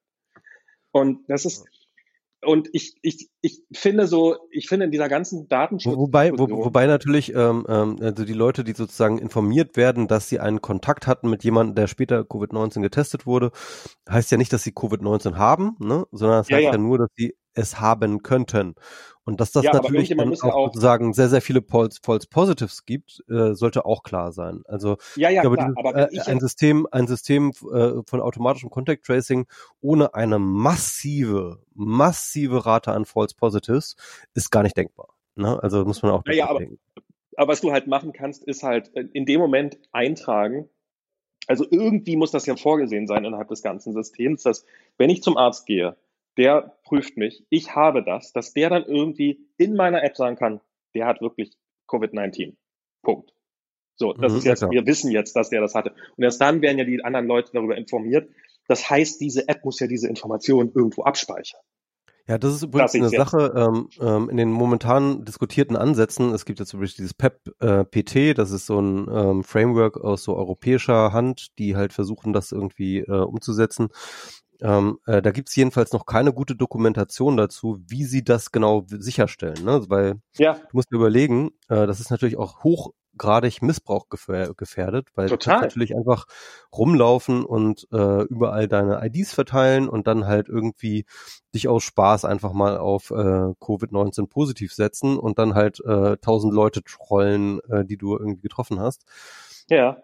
Ähm, also das heißt, äh, es muss halt irgendwie so ein, ähm, sag ich mal, ähm, gereviewten Prozess geben, ja. wie ein Test dann sozusagen äh, als Information, äh, als Informationssignal wieder eingespeist wird in das System. Mhm. Ähm, und äh, das geht natürlich dann wiederum nur, äh, indem halt wirklich wieder ähm, die ID, also deine, deine persönliche, ähm, äh, deine, deine, deine persönlichen Daten wiederum verknüpft werden mit einem Test eigentlich an, an, an irgendeiner Stelle. Ne? Und das ist auch wieder interessant. Also äh, da gibt es noch keine, zumindest keine Dokumentation darüber, wie genau die das ähm, bewerkstelligen wollen. Aber ähm, ja, interessant. Ja, das, das, das sind äh, definitiv, das ist, das ist auch so ein, so ein Punkt. Wie viele Ärzte werden in der Lage, okay, die ganzen, die ganzen äh, administrativen Probleme, die zu lösen sind. Welcher Arzt hat, weiß schon, also dann brauchen die irgendeine, dann müssen die irgendwie quasi irgendeinen Passcode haben, damit sie das eintragen können und sonst niemand. Ähm, wie wird verhindert, dass wenn ich dann einfach beim Arzt, dass ich quasi, bevor ich beim Arzt reingehe, lösche ich rasch die App, installiere die neu, habe eine neue ID, alles, was ich vorher hatte, ist jemals weg. Ähm, okay, also ähm, äh, False Negatives kannst du immer produzieren, glaube ich. Also das ist ähm, ähm, das ist nicht das Issue, weil du wirst ja sowieso keine Installationsrate von 100 Prozent erreichen. Das heißt also, musst sowieso davon ausgehen, dass Leute, die positiv äh, testen, auch äh, äh keine Leute informieren darüber, dass sie mit denen Kontakt haben. Also das, äh, Aber also dafür ich fände schon, ich fände schon, wie gesagt, ich fände also ich fände da sozialen Druck aufzubauen, fände ich wenn es denn funktioniert, fände ich richtig. Und das ist, das ist tatsächlich sowas, was ich jetzt nochmal zum Beispiel in Hongkong gehört habe dass da wohl jetzt sozialer Druck aufgebaut wird, Masken zu tragen. Also dass du wohl teilweise einfach, du kriegst im Imbiss, kriegst nichts zu essen, wenn du keine Maske auf hast. Und, und die bedienen dich einfach nicht und solche Sachen. Und, ähm, und was ich auch was ich auch legitim finde. Soziale, ähm, wir, wir sind, also bis zu einem gewissen Grad natürlich, ähm, aber ich, ich finde, Handeln hat Konsequenzen. Auch Datenschutzhandeln hat Konsequenzen. Und ab einem gewissen Punkt, wenn du sagst, ich möchte aber, und die Beweggründe dafür mögen sehr, sehr andere sein. Also nehmen wir mal an zum Beispiel, ich würde sagen, ich würde argumentieren, ja, ich möchte gerne mit dem Auto fahren, aber ich möchte keine eindeutige ID an meinem Auto hinten hängen haben, die mich für jedermann identifizierbar macht und wiedererkennbar macht. Naja. Und, ist, ja, ähm, ja, ja. Und, und das könntest du, könntest du ja theoretisch fordern, aber dann darfst du halt nicht Auto fahren. Und das ist halt. Ich meine, eine, naheliegende äh, äh, parallele Diskussion ist ja diese Frage der äh, Impfung, beispielsweise Masernimpfung, ne? Ja. Ähm, wo ja auch äh, sozusagen eine ganze Menge Anti-Vaxxers äh, jetzt irgendwie versuchen, zu, so, so grundrechtmäßig zu argumentieren, dass sie ja ähm, ähm, dass sie das Recht hätten, sozusagen eine, so, eine, so eine Impfung für sich und ihre Kinder zu, ähm, äh, zu umgehen. Mhm. Und ähm, aber wo natürlich, äh, und das ist ja auch schon, schon, schon länger eine Debatte, wo sie natürlich, wenn das halt genug Leute machen, äh, sozusagen keine Masernimpfung zu machen, halt die Herdenimmunität so weit schwächen, dass dann halt wiederum ähm, äh, eine Masernepidemie ausbrechen kann, wie das jetzt ja auch in Prenzlauer Berg passiert ist. Also das ja. heißt mit anderen Worten, ähm, äh, dort, wo deine persönliche individuelle Handlung so krass in ähm, die Rechte und in die Gesundheit von anderen Menschen eingreift, kannst du eigentlich äh, so eine sozusagen rechte Abtrennung, ja, so, so eine Autonomie überhaupt gar nicht mehr ähm, sinnvoll managen. So und, und das genau. gilt, glaube ich, einfach für für alle möglichen Formen von Krankheiten. Ähm, wenn du eine Krankheit hast, dann ist diese Krankheit halt eben nicht nur für dich eine Gefahr, sondern sie ist eine gesellschaftliche Gefahr. Und deswegen kannst nicht einfach du darüber entscheiden, wie du mit dieser Krankheit umgehst, sondern ähm, die Gesellschaft hat da mitzureden. Mhm. Ja, ich finde das, äh, wie gesagt, ich finde Straßenverkehr, finde ich da, die Deutschen lieben ja immer den Straßenverkehr als Beispiel heranzufinden. Ich meine, eine Geschwindigkeitsbegrenzung existiert halt in allererster Linie, damit du niemand anderes gefährdet, gefährdest. Da wird halt deine individuelle Freiheit eingeschränkt, um, ähm, um andere, anderer Menschenleben zu retten. Und, und ich glaube, so eine Diskussion muss auch äh, in diesem Bereich möglich sein. Und ich, ich, ich, mir ist klar, dass es viele Leute gibt, die, die da, ähm, die da anders gebrandmarkt sind und die da andere, äh, die, die da andere Probleme sehen und, und die, die, die da vielleicht auch andere Vorerfahrungen haben. Und ich finde die, die Bedenken absolut berechtigt. Und ich kann mir vorstellen, dass das eine slippery slope ist. Ähm, dass wir, dass, wenn wir einmal diese App installiert haben, dass wir dann, äh, wenn Corona irgendwann mal vorbei ist, die trotzdem nicht mehr deinstallieren können, weil, äh, weil, weil, weil sie sich so etabliert hat und wir quasi einfach nur ein bisschen Freiheit verloren haben. Ähm, dann, dann ab dem Zeitpunkt. Aber ich finde es ich find's trotzdem so zu tun, als ob, als ob es möglich wäre, daraus ohne Konsequenzen auszuopten, finde ich falsch.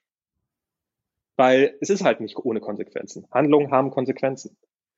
Und, ähm, und wenn du sagst, nein, ich will meine Daten dafür nicht hergeben, ähm, weil mir ist das Risiko zu hoch, dann schwächst du aber trotzdem die, die, die ähm, unsere Möglichkeit, diese Krankheit einzu, einzuschränken.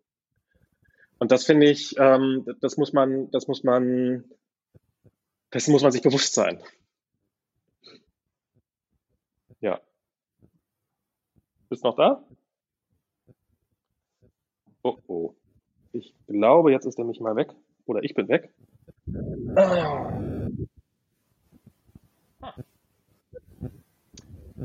Ach, schade, jetzt höre ich nur noch den, ähm, höre ich nur noch, ach, ich. okay, der MS Pro ist einfach ein MS Pro Polen. Gut, hätte ich auch einfacher haben können. Ja, da muss ich noch ein bisschen vor mich hin monologisieren. Ja, ähm, also ich bin bei dieser App, ich bin nicht sonderlich optimistisch, dass die wahnsinnig viel bringt. Ähm, ich glaube, zum einen ist es technisch ein gigantisches Problem. Ich glaube, es ist administrativ ein gigantisches Problem.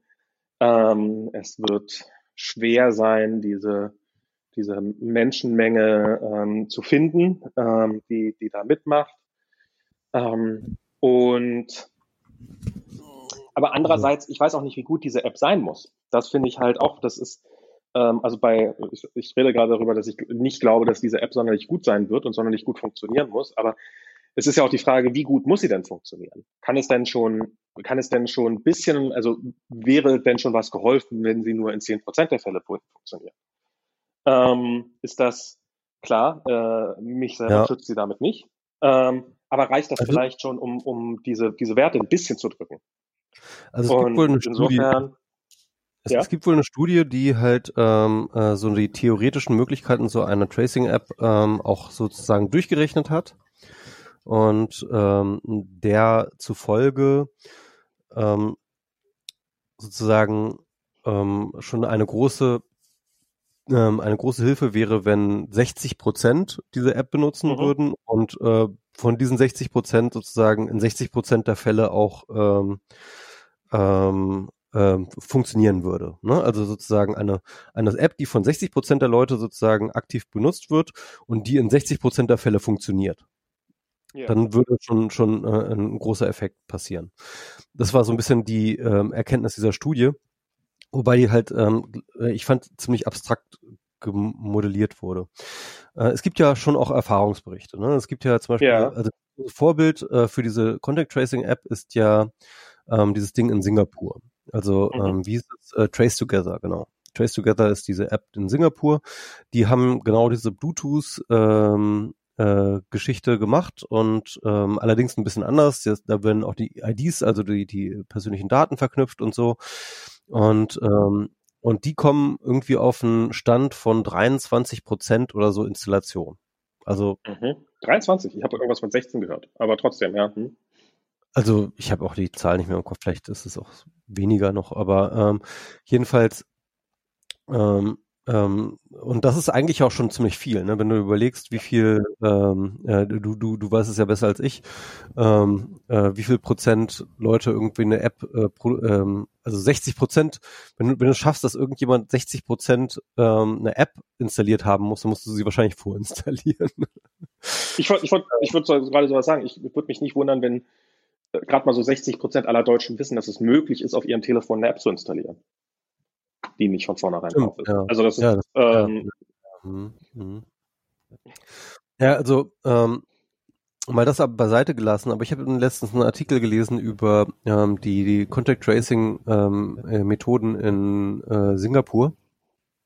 Und da passiert das natürlich eigentlich wie überall in der Welt vor allem händisch. Ne? Also das heißt, äh, was da passiert ist halt, äh, du hast einen Covid-19-Kranken und dann gehst du hin äh, als so Contact Tracer und dann befragst du den. Ähm, mhm. äh, was hast du die letzten zwei Wochen gemacht, ja? Und das überlegt Mhm. mal selber für euch, was habt ihr die letzten zwei Wochen gemacht? Wen habt ihr so getroffen? Okay, ähm, so, da wir alle jetzt irgendwie in Lockdown sind, ist das relativ übersichtlich, ne? Aber äh, in so einem normalen Alltag trifft man hunderte von Leuten, ne? Irgendwie, Mhm. keine Ahnung, der Dönermann, irgendwie, äh, was weiß ich. Und ähm, und wenn du dann halt irgendwie sozusagen ins Detail gehst, äh, mit den Leuten ähm, äh, rauszufinden, so einer, so einer persönlichen Anamnese, ähm, äh, wen sie so getroffen haben, ähm, dann wirst du auf ganz, ganz viele Wissenslücken stoßen. Logisch. Und da hilft dann halt so eine Contact Tracing App tatsächlich. Also, also was sie halt machen, ist tatsächlich, sie gehen, ähm, sie nehmen ja das ganze Telefon eigentlich von den Mhm. Leuten und gucken halt auch wirklich sozusagen ähm, deren Bewegungsprofil in bei Google, Android oder was weiß ich, ist das ja irgendwie auch gespeichert. Kannst du da einfach sozusagen geh, durchgehen und kannst dann mal fragen, hey, äh, du warst dann und dann dort und dort. Wen hast du da getroffen? Was hast du da gemacht? Irgendwie erinnere ich dich, dich doch mal, ne? Und Mhm. dann, äh, dann halt irgendwie sozusagen versucht, die ganzen Datenpunkte da rauszuziehen aus dem Gespräch und dann werden diese ganzen Leute alle abtelefoniert. Und ähm, das ist, ein- also kann, könnt ihr euch vorstellen, das ist ein wahnsinnig äh, aufwendiger Prozess pro Patient, ja. Und dann ähm, Mhm. kannst du überlegen, bei einer exponentiellen äh, Verbreitung von Patienten, dass das Ding halt äh, ziemlich schnell an seine Grenzen stößt, so ähm, äh, von der Machbarkeit. Und das ist so ein bisschen, wo dann diese Idee der App reinkommt. Und wo dann auch in Südkorea diese App auch eine Relevanz hat, weil nämlich tatsächlich die Leute, die dann halt dort sind, äh, auch wenn es halt nur irgendwie 16 oder 23 Prozent oder wie so was, was ich sind, die halt diese App installiert haben. Ähm, wenn diese Leute die ins App installiert haben, hast du da halt immerhin auch noch Anhaltspunkte und hast halt aber dort natürlich auch gleich die IDs dazu und kannst die Leute anrufen. Ja? Ja. Ähm, ähm, und was halt sozusagen diesem händischen Contact Tracing einfach sozusagen in die Hände spielt, den ein bisschen Mhm. Zeitvorteil gibt, ein bisschen weniger Arbeit macht und so weiter und so fort. Ähm, und, ähm, und ich frage mich halt äh, bei dieser Content Tracing App Geschichte, ob das nicht vielleicht der relevantere Punkt ist, den so eine App leisten kann, nämlich halt wirklich nicht an sich sozusagen ein in sich geschlossenes System, äh, System zu bilden, wo Leute äh, Kontakt äh, äh, sozusagen Messages kriegen, die eh ungenau sind, wo wahrscheinlich unglaublich viele False Positives auch dabei sind, sondern ähm, ähm, wo es eigentlich nur darum geht, ähm, den händischen Contact Tracern ein bisschen in die Hände zu arbeiten und da eine, eine Unterstützung zu sein. Ob das nicht vielleicht die sinnvollere Anwendung wäre. Hm. Was, was ich mir noch gedacht habe, ist, ähm, es gibt eine Firma, die hat so eine Contact Tracing App eigentlich quasi mehr oder weniger schon. Und ich wette, die haben die auch sehr, sehr datenschutzfreundlich gemacht. Und diese Firma heißt Apple. Und zwar ist Mhm. die in jedem iPhone eingebaut. Und zwar, was es ja seit ein paar, also es gibt ja dieses, äh, diese, dieses, diese App Find My, also Find My Friends, wo man seine Freunde drüber, drüber nachverfolgen kann. Die hat aber auch die Funktion, dass man seine Geräte finden kann, zum Beispiel Find My iPhone oder sowas. Ähm, das ist eine Funktion, die ich äh, embarrassing offen nutze äh, in im Laufe der Woche, wenn ich mal wieder mein, mein Telefon oder mein iPad Das verschwinde. sind aber so viele Geräte, glaube ich einfach. Das Na, ich, ich, ich frage halt, ich finde mein iPhone nicht, und dann frage ich meine iPhone? Uhr, wo ist mein, mein dritt iPhone. meine Uhr, wo ist denn mein iPhone? Das ist halt, äh, nutze ich wirklich mehrfach die Woche oder dass ich mein iPad nicht finde oder irgendwie sowas. Und dann dann pinkt das halt äh, drüben los. Und das ist halt eigentlich eine relativ simple Sache. Die schicken halt eine Push-Notification hin und dann geht's halt wieder zurück. Aber was die jetzt seit iOS 13, glaube ich, drin haben, also seit einem Jahr, ist, dass halt zum Beispiel auch dein Mac hin und wieder einfach mal, auch wenn er gar nicht mit dem WLAN verbunden ist, einfach so ein Bluetooth-Beacon-Ping losschickt. Und ähm, iPhones, die zufälligerweise in der Gegend sind, nehmen den auf und sagen dann, hey, ich habe hier von diesem Gerät habe ich hier einen Ping ge gehört. Mit dem Ergebnis, dass du auch Devices tracen kannst, die nicht in der Nähe sind und die auch gar nicht mit dem Internet verbunden sind, wie zum Beispiel deine Kopfhörer. Und das ist eigentlich quasi schon diese Tracing-App. Sobald du das eingeschaltet hast, dieses Find My, ähm, hast du eigentlich schon quasi diese Tracing-Funktion. Und, und hast, äh, wenn sich entsprechend Leute dieses, diese, diese Software installieren und dann hoffentlich auch mitmachen, hast du potenziell mehrere hundert Millionen von Usern auf einen Schlag mit einem Software-Update. Und ähm, ähm, ja, also, und ich habe mich nämlich gefragt, weil jetzt gibt's nämlich, äh, jetzt ist vor kurzem das iOS 13.4 rausgekommen und dann ist direkt am nächsten Tag die Beta-Version von iOS 13.4.5 rausgekommen. Und dass da so ein paar äh, äh, Schritte immer ausgelassen werden, das ist eine relativ normale Sache, aber dass, dass es so viele sind, ähm, fand ich dann doch überraschend. Und da habe ich mich dann gefragt, hm, hat Apple sich da irgendwie die Möglichkeit gelassen, viele Updates innerhalb kurzer Zeit rauszubringen, weil sie einfach vorhaben, ähm, relativ unausgereifte Software auf den Markt zu legen. Und du äh, hast halt, ganz äh, offensichtlich den Link nicht geklickt, den ich dir noch schnell geschickt habe. Ich habe den Link oder? geklickt, ja, ja, ich habe den Link geklickt. Das, das, das nämlich, äh, dass du mir gerade einen Link geklickt hast, dass TechCrunch auf TechCrunch und, und auch Bloomberg, ähm, ist wohl noch ein bisschen besserer Link, wenn ich das, aber den habe ich auch noch nicht gelesen, weil die Sendung dann direkt anfing. Dass Apple und Google gerade anfangen, ähm, das quasi in die Betriebssysteme in einer gemeinsamen Kooperation zu integrieren. Ja. Das war übrigens, äh, hast du, hast gelesen? Ähm, ja, so, so, äh, äh, noch nicht ganz durch, aber äh, so ange, das ist wirklich ganz frisch jetzt sozusagen, wo wir gerade äh, ja. Podcast sozusagen eine Stunde bevor wir angefangen haben zu podcasten, ist der Artikel überhaupt erschienen. Ähm, und ähm, ich habe ihn nur angelesen, aber der Punkt ist, ähm, dass in der Debatte um diese Contact Tracing Geschichte natürlich ein Argument immer war, dass halt ähm, Apple ähm, dass man halt mit äh, Apple Apps, äh, also, also mit iOS Apps kann man halt nur ähm, äh, sozusagen für äh, ID scannen, wenn man, wenn die App im Vordergrund läuft. Und, ähm, und das war halt so eine große Hürde und deswegen wurde immer gesagt, dass Apple da halt komplett rausfällt, also die iOS-Geräte ja. komplett rausfallen. Und ähm, da gab es halt verschiedene Ansätze, das zu lösen, unter anderem die Idee eines Wake-up-Beacons, das heißt also, dass man sozusagen so ein Standard-Beacon erst einmal sendet für die Apple-Geräte, damit äh, sozusagen die App erstmal wieder in den Vordergrund laufen kann, um dann sozusagen den Handshake zu machen mit den, ähm, mit den Random-IDs. Ähm, eine andere Geschichte war, dass die PEP-Leute, PEP-PT, ähm, dieses Framework, was ähm, so aus dem europäischen Raum ähm, so ein Framework äh, erarbeitet hat, äh, dass die schon im Gespräch waren mit Apple, jedenfalls in mhm. deren Kommunikation, ähm, halt dieses Problem irgendwie auf Betriebssystemebene zu lösen. Und jetzt kommen jetzt gerade diese Artikel raus, die halt erzählen, dass Apple und Google gemeinsam an einer gemeinsamen Lösung dafür arbeiten.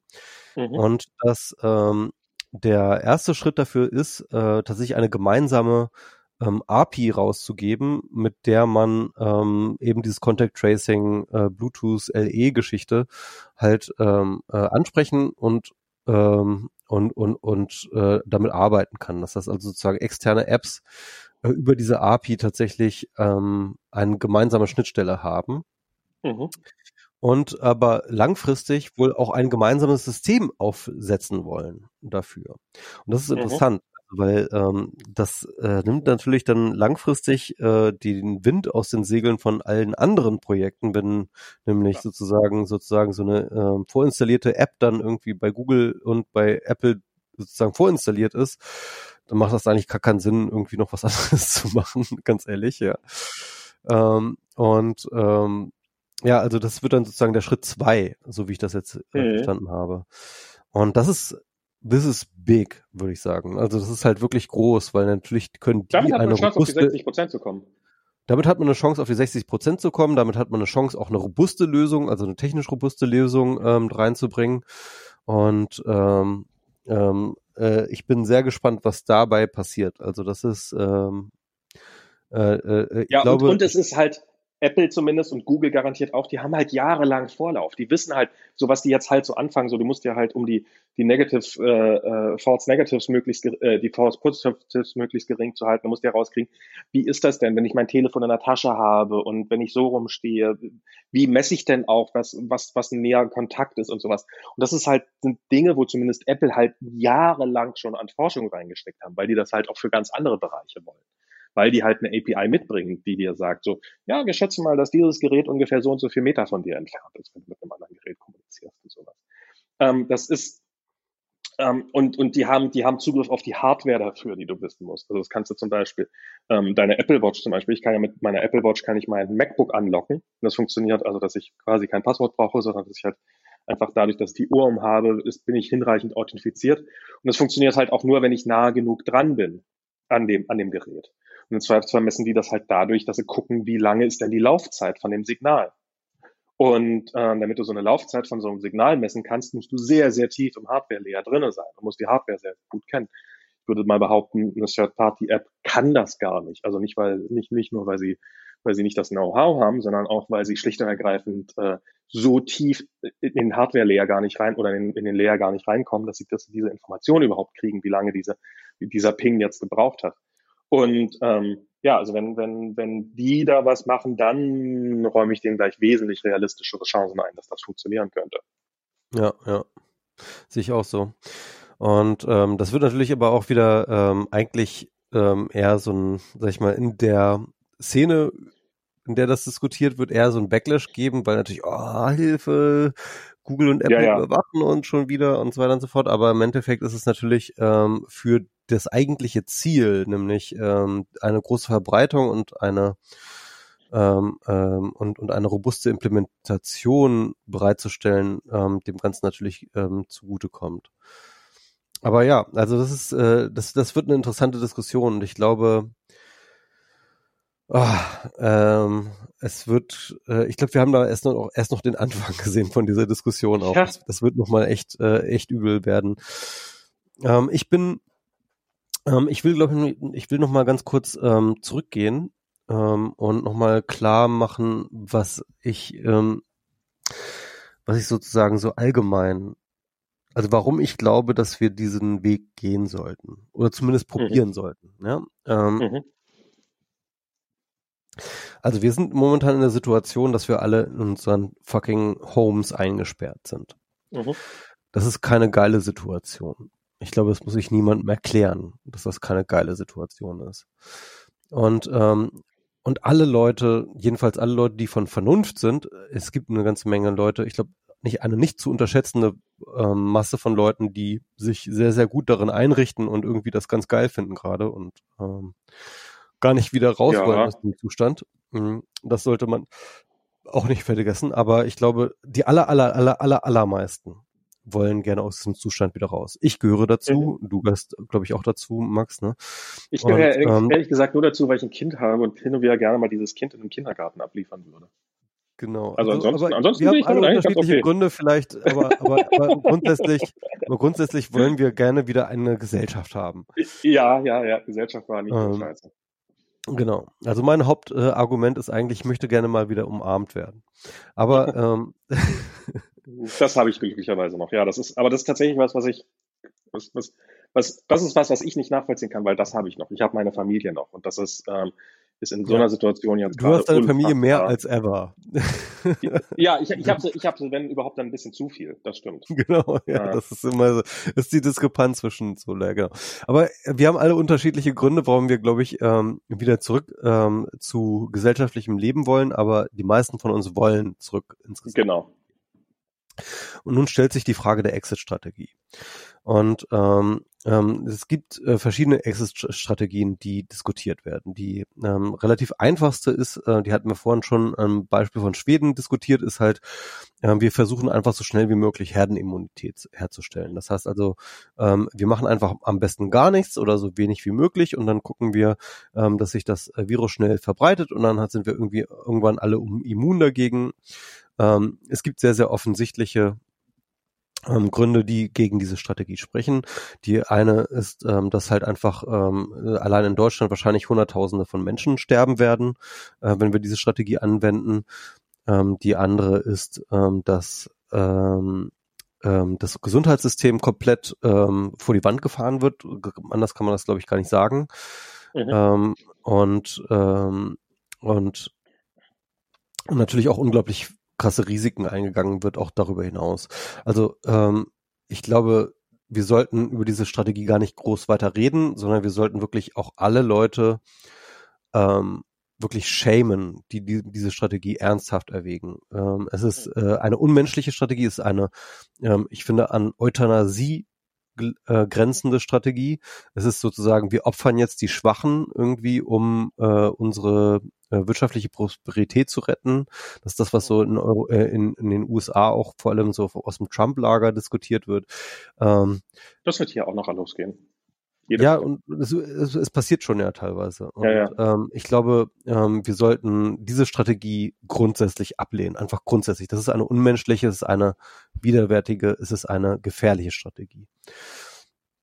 Ähm, die andere Strategie ist, ähm, ja, also die andere Strategie ist halt flatten the curve. Ne? Also das heißt, mhm. wir versuchen ähm, die Kurve so tief zu machen, also eigentlich sozusagen so ungefähr bei ähm, R0 gleich 1, ähm, dass du halt sozusagen, dass jeder, der angesteckt wird, allerhöchstens und wahrscheinlich eher weniger als eine Person ansteckt. Ähm, dann kriegen wir sozusagen, bleiben wir auf dem Niveau, auf dem wir jetzt ungefähr sind, Jedenfalls, mhm. ähm, wenn ähm, R0 sozusagen in zwei Wochen, äh, alle zwei Wochen nur irgendwie auf eins bleibt, ähm, dann, dann, dann haben wir sozusagen so eine flache Kurve und bleiben, jedenfalls wie es momentan aussieht, wir haben ja eine ganze Menge aufgestockt an äh, Ressourcen, an Betten, an, äh, Venti äh, an äh, Beatmungsgeräten, ähm, sollten wir das irgendwie auch gemanagt kriegen, dass wir sozusagen jetzt mit einer flachen Kurve sozusagen auch eine Immunitätsstrategie machen, nur halt dauert sie sehr, sehr viel länger. Ne? Und genau. ähm, das ist sehr Aber, viel länger, ja. wäre halt so zwei Jahre. Mhm. Ähm, also das heißt sozusagen, der Zustand, den wir jetzt gerade haben, zwei Jahre, äh, ich bin nicht so ein Fan davon. ja. Ähm, und die dritte Strategie ähm, ist halt sozusagen zurückzukommen auf ähm, ja, im Endeffekt auf, auf, auf die Strategie, die wir hatten, bevor wir Flatten the Curve gemacht haben, nämlich die Containment-Strategie. Das heißt also, Fälle, die es gibt, zu finden, zu isolieren und ähm, einzudämmen, also sozusagen das, das Virus dort einzudämmen, wo man es findet.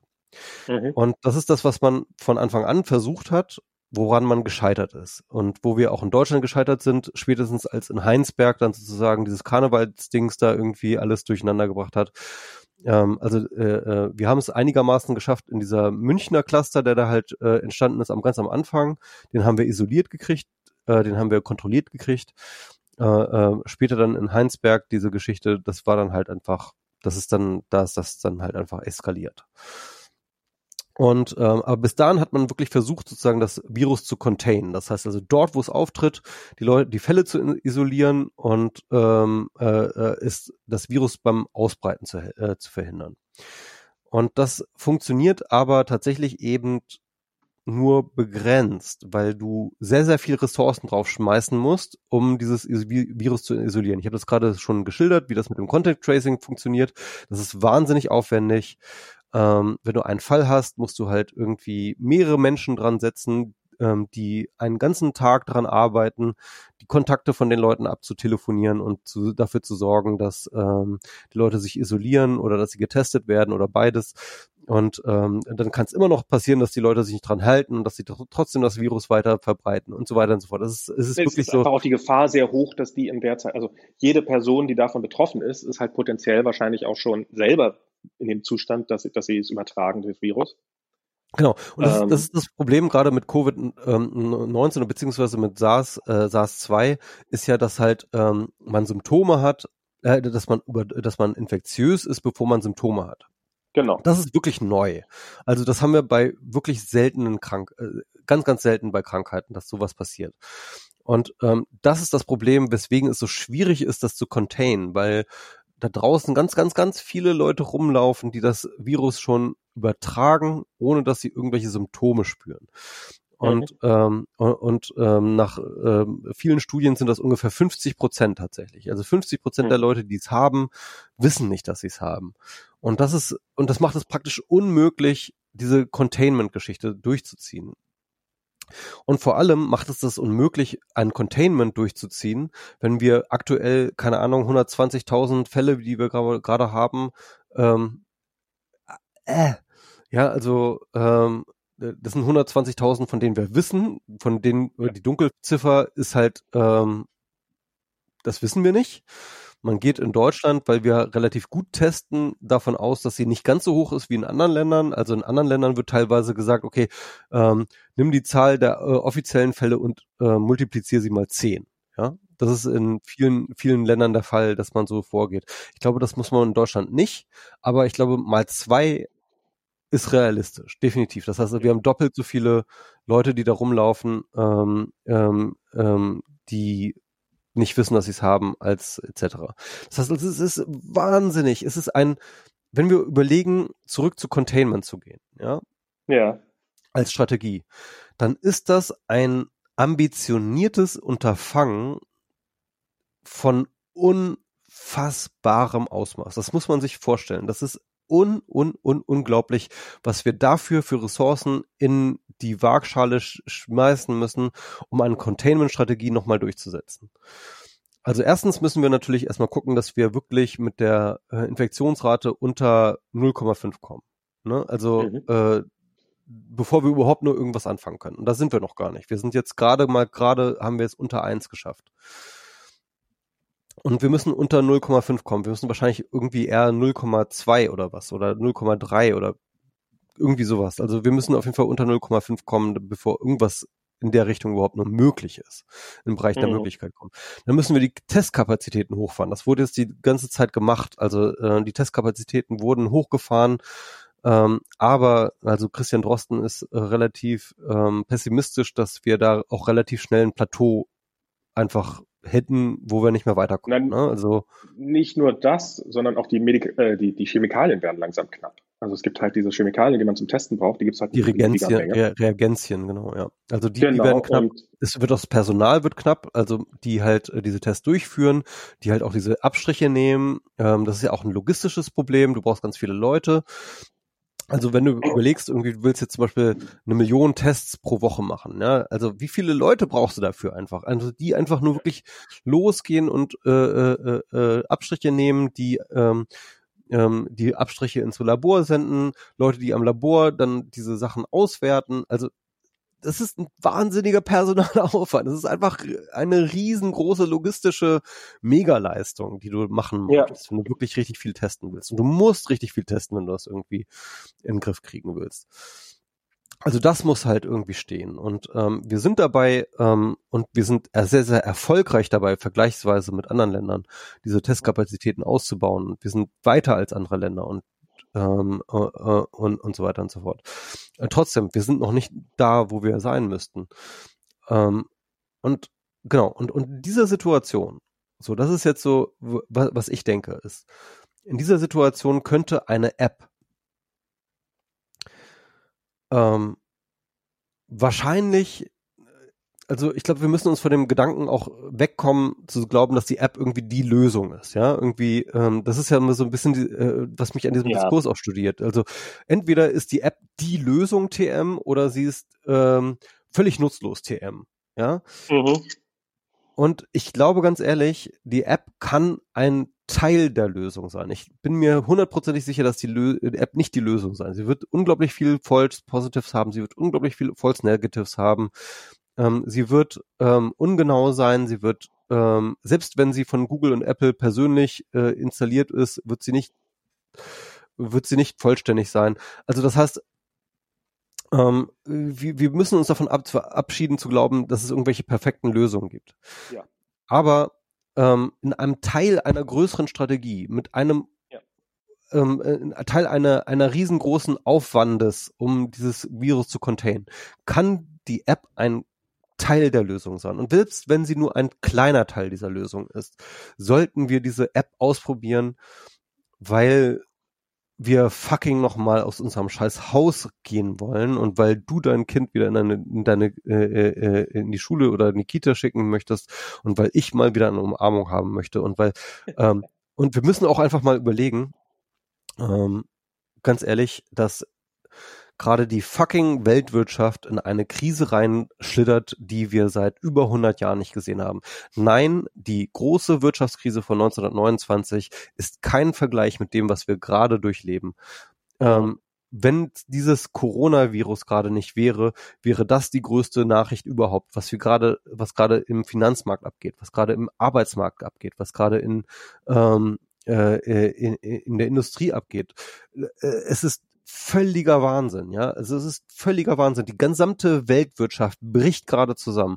Und auch das wird Todesopfer für, äh, fordern. Und zwar nicht wenige. Es wird Tausende von Todesopfer fordern, weil, ähm, weil plötzlich Ressourcen nicht mehr in, in Gang gesetzt werden, weil plötzlich ähm, äh, äh, Produktionsketten nicht mehr stattfinden, weil plötzlich ähm, ähm, Lieferketten nicht mehr stattfinden, weil plötzlich ähm, Leute ihre Miete nicht mehr zahlen können, ihre ihr Essen nicht mehr zahlen können, ihr Gesundheitssystem nicht mehr zahlen müssen, weil, weil plötzlich alles zusammenbricht. Und, ähm, und, und, es ich glaube. Auch, werden auch die produzierten Waren, also irgendwann, man braucht ja auch, es ist ja nicht so, dass wir die ganze Zeit zu Hause fahren und, und irgendwann wird der Lieferando-Mensch nicht mehr vorbeikommen, weil halt einfach kein Essen mehr da ist. Und ja. ähm, also das, das ist ja, wenn, wenn die Weltwirtschaft wirklich, ähm, ich sage nicht, dass das automatisch passiert, aber wenn man hier halt ähm, das, das, das finde ich halt, dass wir leben halt in dieser filigran globalisierten Welt, wo jetzt so, so quasi wie Dominosteine so alles der Reihe nach wegkippt und wo halt, wo wir jetzt langsam und, und im Augenblick ist es nur der Spargel, aber das werden auch noch andere Lebensmittel werden, die knapp werden, weil wir ja. ja, ja, das ist, aber ich meine, ja. irgendwann wird's halt, wenn, wenn, du keine Leute mehr hast, die, die die Felder bewirtschaften können, dann hast du irgendwann nichts mehr zu essen.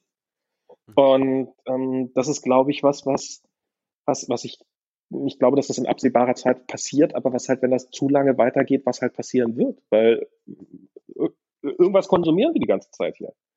Und ja. äh, wir können nicht nur vom, vom WLAN leben. Das ist, ähm, das, das, das wird irgendwann ein echtes Problem werden. Ja, also ich, ich bin mit der, was, was die Weltwirtschaft angeht, ich, ich bin da noch verhalten optimistisch, vielleicht ist es total unrealistisch, aber meine, meine, meine, meine, meine, meine, meine Arbeitstheorie ist jetzt einfach mal, dass halt ähm, wir haben halt so einen Absturz noch nie erlebt, weil halt, weil, weil wir noch nie sowas hatten, was sich so auf alle Industrien überall auf der Welt so, so, so direkt durch, durchschlägt. Und äh, meine Hoffnung ist, dass in dem Moment, in dem das dann beseitigt ist, dieses Problem, es hoffentlich auch relativ schnell wieder sozusagen hochgeht. Aber ist das, ist das eine bewiesene Theorie? Natürlich nicht. In dem Moment, wenn erstmal alle Fluglinien pleite sind, äh, und, die Flug, äh, und die Flugzeuge nicht mehr, nicht mehr fliegen können und weil die halt lange genug, so lange nicht mehr gewartet worden sind, dann äh, kannst du zwar noch so schön Covid-19 jetzt alle unter Kontrolle haben, aber die Flugzeuge werden davon nicht schnell wieder fliegen. Und ähm, das wird halt auch bei ganz anderen Sachen noch der Fall sein. Es wird einfach unfassbar viele von die, diese Dominosteine müssen alle wieder aufgestellt werden. Und das passiert nicht über Nacht. Also, ja, genau, das, ist, das ist der Punkt, also wenn die Firmen erstmal pleite sind oder erstmal weg sind, ähm, äh, dann, dann, dann, dann, brech, dann sind ja auch die Strukturen weg, dann sind die Mitarbeiter, die aufeinander eingespielt weg sind, das ist halt das Wissen weg, ähm, in gewisser Hinsicht. Und äh, also ähm, ähm, es ist nicht einfach so, dass es einfach wieder zurückbounced. Also es ist nicht so, dass da irgendwie ein Schalter umgelegt wird. Also dieses Shut the Economy on, ähm, das, was ist ja jetzt auch hier, was ja in den USA jetzt auch gefordert wird, so, das ist kompletter Bullshit. Selbst wenn du den Leuten allen sagst, so, hm, alles vorbei, wir tun so, als, als ob es Corona nie gegeben hätte. Ähm, ja. Viel Spaß. Würde ja nichts von, also es ist ja. Strukturen sind dann schon zerstört. Das ist halt Sie sind schon zerstört. Und, ja. und sie wären auch nicht besser dadurch und, und äh, man die Produktivität, es ist nicht unbedingt gut für die Produktivität, wenn man die Befürchtung haben muss, dass einem der Arbeitskollege jetzt gerade mit einer, in, in einem langen Meeting mit einer langen, äh, mit einer potenziell tödlichen Krankheit ansteckt. Das ist, ähm, also das ist, das, ich halte das auch, abgesehen davon, dass ich, dass ich dass ich diese, dass ich diese für unfassbar zynisch halte, diese Einstellung, dass man doch einfach so, ja, äh, lass uns diese Herdenimmunität möglichst schnell herstellen und tun so, als ob als ob es nie passiert wäre. Ich halte das auch für, ähm, ich halte das auch für Schwachsinn, schlicht und ergreifend. Ich glaube nicht, dass es funktionieren würde. Ich glaube, du kannst das funktionieren, hättest hunderttausende Tote und hättest trotzdem eine Wirtschaftskrise. Ja, es ist, also ich, ich meine, überleg doch mal, also ähm, ähm, äh, du, du äh, das äh, Gesundheitssystem kollabiert, ja, und du sollst ja. einfach so ganz normal deiner Arbeit nachgehen. Also ich meine, hallo, ja, genau. Äh, what the fuck, äh, de, deine, deine, deine, Eltern sterben gerade. Sterben zu Hause, ja. Ja, und äh, äh, du sollst es einfach so so tun, als ob nichts wäre. Ich, ich meine, ähm, das das wird nicht funktionieren. Also selbst Nein. Also, ähm, ja, also ich meine, der Punkt ist ja auch, dass das Gesundheitssystem ist ja nicht nur für die Covid-19-Patienten überlastet, sondern du hast ja ständig irgendwas. Also Leute müssen zum Arzt, Leute müssen behandelt werden, Leute brauchen irgendwie ähm, eine Therapie, dies, das, irgendwie, die, ähm, äh, das ist dann ja auch gar nicht möglich, weil das System einfach komplett im Arsch ist. Also, ja, ähm, ist, also was allein an dadurch, äh, hier dieser MetLife, äh, also so ein YouTube-Channel, MetLife Crisis, das ist ein Arzt, der ist Herz, irgendwas für Herz, in, in London und er macht einen ganz guten YouTube-Podcast, äh, kann ich immer nur empfehlen. Und der hat halt gesagt, dass es irre ist. Es gibt keine Herzinfarkte mehr plötzlich.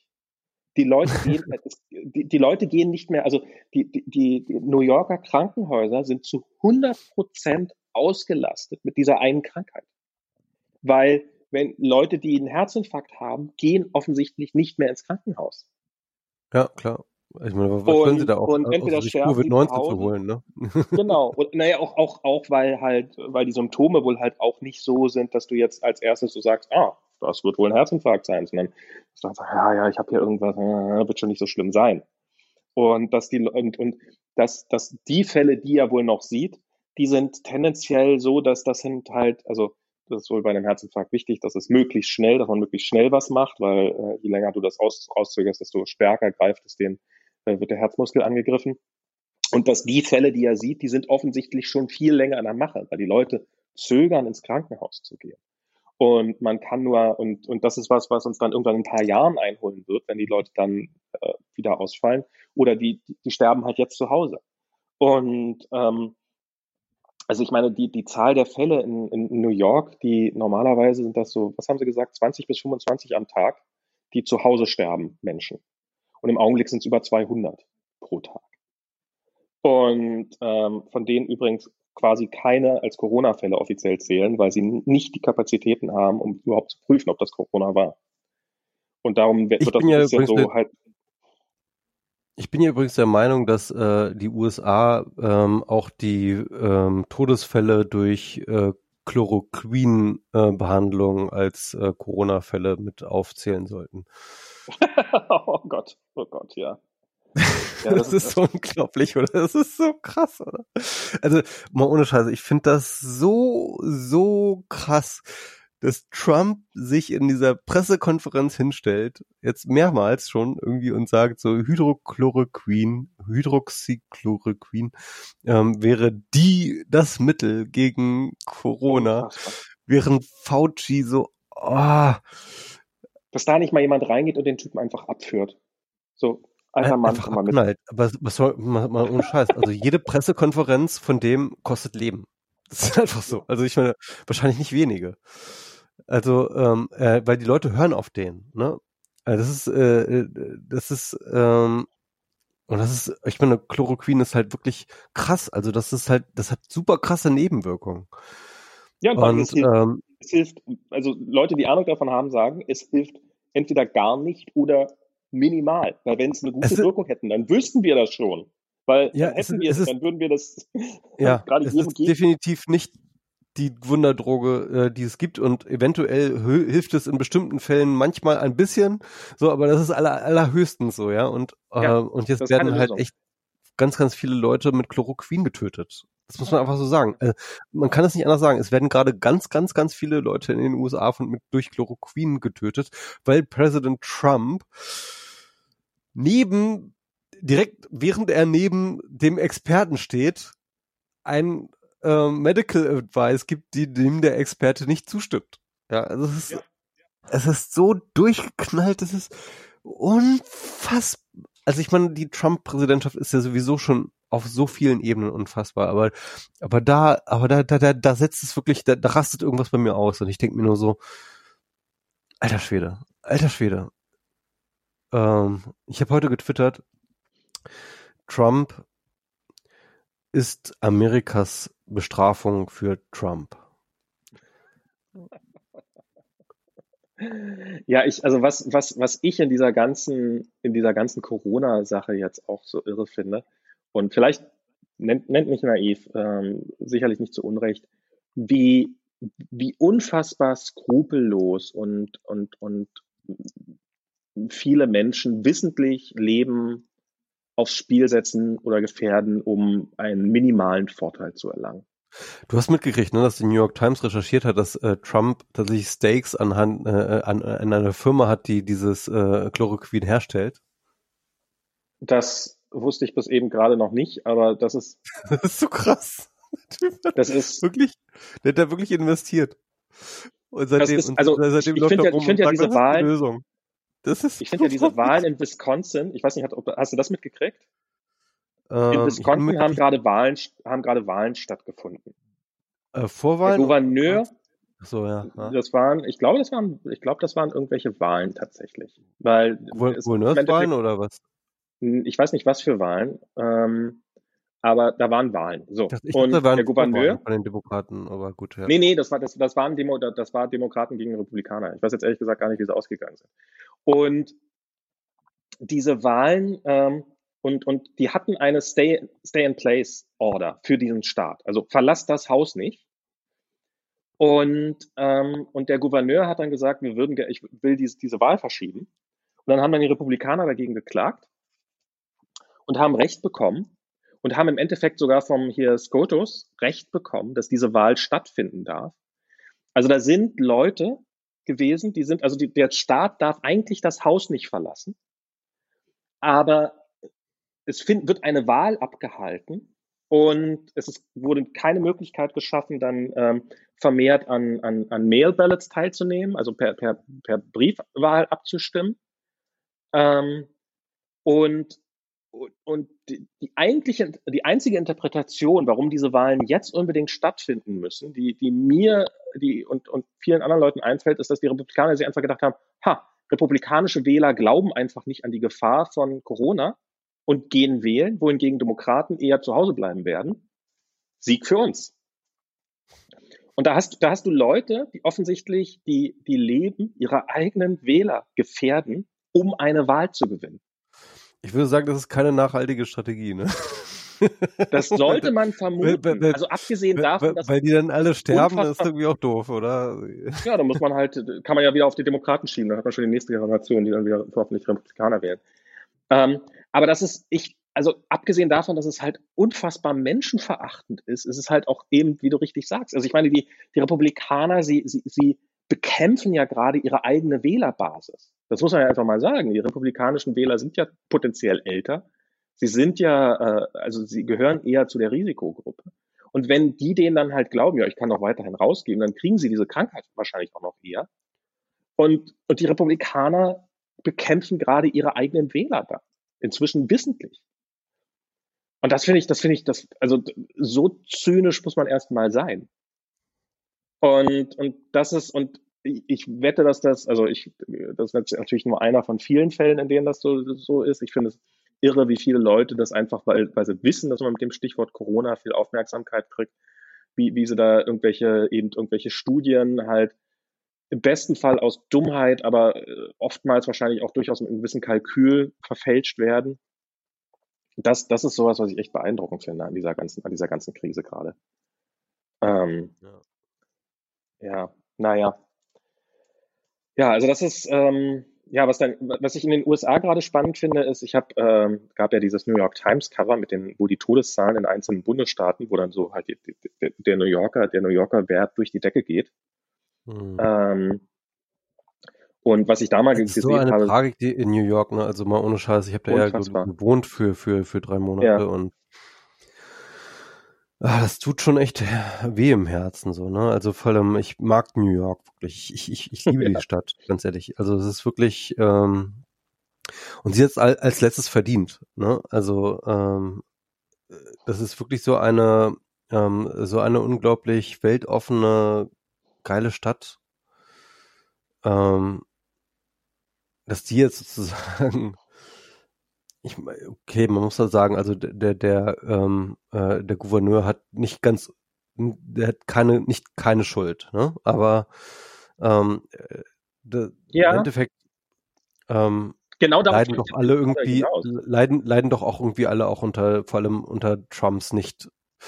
Der, der Punkt ist, du hast halt irgendwie so einen Präsidenten, ja, und selbst klar kannst du halt als Gouverneur kannst du halt auch irgendwie eigenständig Vorsorge treffen. Wenn du glaubst, dass ähm, Corona halt ein Problem wird, kannst du natürlich trotzdem sagen, okay, wir gucken jetzt mal, dass wir Ressourcen kriegen, dass wir Beatmungsgeräte kriegen, dass wir ja, ja. Personal haben, dass wir genug äh, ICU-Betten haben und so weiter und so fort. Kannst du alles machen.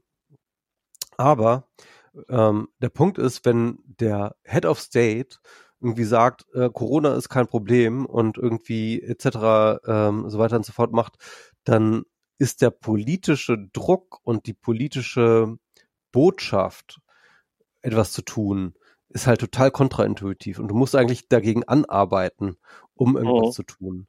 Und deswegen ist die Verantwortung, die Trump hat für diese ganze Misere, auch auf Bundesstaatenebene, wahnsinnig groß, weil, weil, weil er ist der Leader von ähm, USA und, und, und wenn er das Problem nicht ernst nimmt, dann ähm, wird das Auswirkungen auf alle anderen haben, selbst wenn die eigentlich das Problem ernst nehmen würden.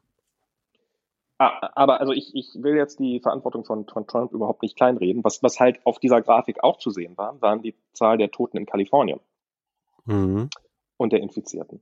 Und in LA, was jetzt halt eine Stadt ist, die von der Einwohnerzahl her nicht wirklich viel kleiner ist als, als New York und die eher vor New York betroffen war, da gibt es bisher 165 Tote oder irgendwie sowas. Wahrscheinlich inzwischen auch schon wieder mehr. Äh, wohingegen halt in New York 6.500 sind. Und jetzt mag das noch andere Gründe haben. Jetzt mag das da in Kalifornien wärmer sein und die Straßen sind halt ein bisschen breiter und die Leute sind nicht ganz so eng bedrängt wie in Manhattan und sowas. Und da wird sicherlich einige, einige Sachen geben, die es für LA deutlich leichter machen als, äh, als, als für New York. Aber ich glaube. New York, New York allein der, der Public Transport, ne, der ist einfach so essentiell für äh, die meisten New Yorker. Ähm, du fährst einfach U-Bahn in, in, New York und das ja. ist keine andere Stadt in, in den USA, wo du so viel ähm, äh, äh, äh U-Bahn fährst. Ne? Aber man ähm, muss halt auch sagen, dass Kalifornien und, und LA, gerade LA äh, noch vor Kalifornien sogar, hatte eine Shelter-in-Place-Order, also dieses, du darfst das Haus nicht verlassen. Mhm. Ja, ja. Ich glaube, das war noch vor, vor hier, bevor wir es hier in Deutschland hatten, obwohl die Corona erst später bekommen haben. Ich sage ja auch, äh, Kumo ist nicht unschuldig, auf jeden Fall. Aber, genau, da hat Kumo ja. noch gesagt, so, hey, nee, gibt keinen Grund irgendwie, macht was ihr wollt, ha, alles gut, während Kalifornien schon das Land runtergefahren hat, den Staat. Ja, ja. Und ich glaube, dass es, ich, ich gehe davon aus, dass sich zumindest bis zu einem gewissen Grad das auch in diesen Zahlen reflektiert. Und ähm, also ich habe ich hab eine, eine Freundin von Diana, die hat gerade jetzt, äh, die sind noch in Kontakt und die ist, die, die meint, Cuomo ist, ist super, der macht alles, äh, nicht Cuomo, äh, äh, äh, Newsom, hier der, der Gouverneur von Kalifornien, ähm, der macht alles gut, großartiger Mann, alles, alles super. Aber deren, die, die haben gerade die Mitteilung bekommen, vom, äh, dass die, dass die Schulen und Kindergärten dieses Schuljahr nicht mehr aufmachen werden. Also frühestens im August, September findet da wieder irgendwas statt. Was so das ist immerhin mal eine Ansage, ne? Also. Ähm, ist immerhin mal eine Ansage. Ähm, und sie hat es beschrieben als, sie hat wohl gesagt, das ist, äh, als ob man in einem Swimmingpool eine dedicated Pissing Area einrichtet. Dass halt, äh, egal wie gut Kalifornien ist, dadurch, dass die Grenzen halt nach außen offen sind, werden halt immer Corona-Infizierte aus anderen Bundesstaaten reinkommen. Und ich gehe davon aus, dass Kalifornien, also irgendwann starten. Also ich meine, Florida hat ja schon angefangen, ähm, die Grenzen dicht zu machen. Die haben ja irgendwann angefangen, keine New Yorker. Ja, Florida hat es auch relativ einfach, ne? Also weil sie irgendwie sozusagen so eine Halbinsel sind, können sie ja, äh, haben sie eine relativ überschaubare Grenze. Können sie ja, fast ja, und es war halt auch populistische Scheiße. Sie haben halt nur Autos mit New Yorker Nummernschild nicht reingelassen. Oder okay. New Jersey auch noch. Ähm, ja. Also es war wirklich so eine reine Retaliation äh, gegen. Und das, das finde ich echt krass, wie schnell dieses ganze Ding in dem in, in den USA, also dass, dass so eine Krankheit einfach eine tödliche Krankheit zu so einem Partisan-Ding werden kann. Ja, du halt die Hälfte des Landes ja. glaubt halt nicht, dass diese Krankheit existiert, sondern nur von der Verschwörung der anderen Hälfte des Landes. Das ist, das ist echt unfassbar, wie kaputt dieses politische System ist und wie, und eben, das ist halt Teil davon, diese, dieses, ähm, was ja im Augenblick gerade so ein bisschen hochgefahren wird, also so, äh, man kann ja da die entsprechenden, also ja auch Trump selber, wie er den Goalpost immer, wie er am Anfang noch gesagt hat, ja, wir haben 15 Kranke und die werden übermorgen gesund werden und dann haben wir null äh, Todesfälle. Ähm, wie er jetzt so, ja, wenn wir nur 200.000 Todesfälle haben, dann ist das schon mal ganz geil. Ähm, und, und wie dann halt jetzt auch von einigen Kommentatoren so dieses, ähm, ähm, naja, es erwischt ja nur die Blue States. So, ja, das ist krass, oder? Das ist fuck? Also zum einen. Oder, oder vor allem Trump, der dann halt irgendwie sagt so, also äh, ähm, das, das fand ich auch so krass. Es gab so ein äh, Reddit-Thread. Ja.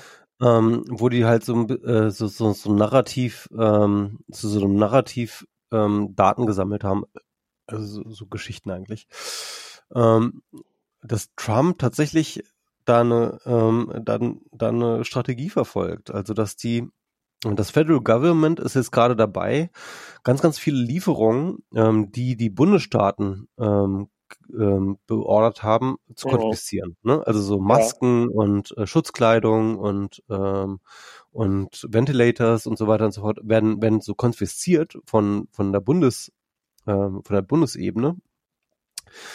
Und der Witz ist halt, ähm, dass die Bundesebene dann wohl diese Dinge wiederum an ähm, Agencies übergibt, die von Trump-nahen Leuten gesteuert werden.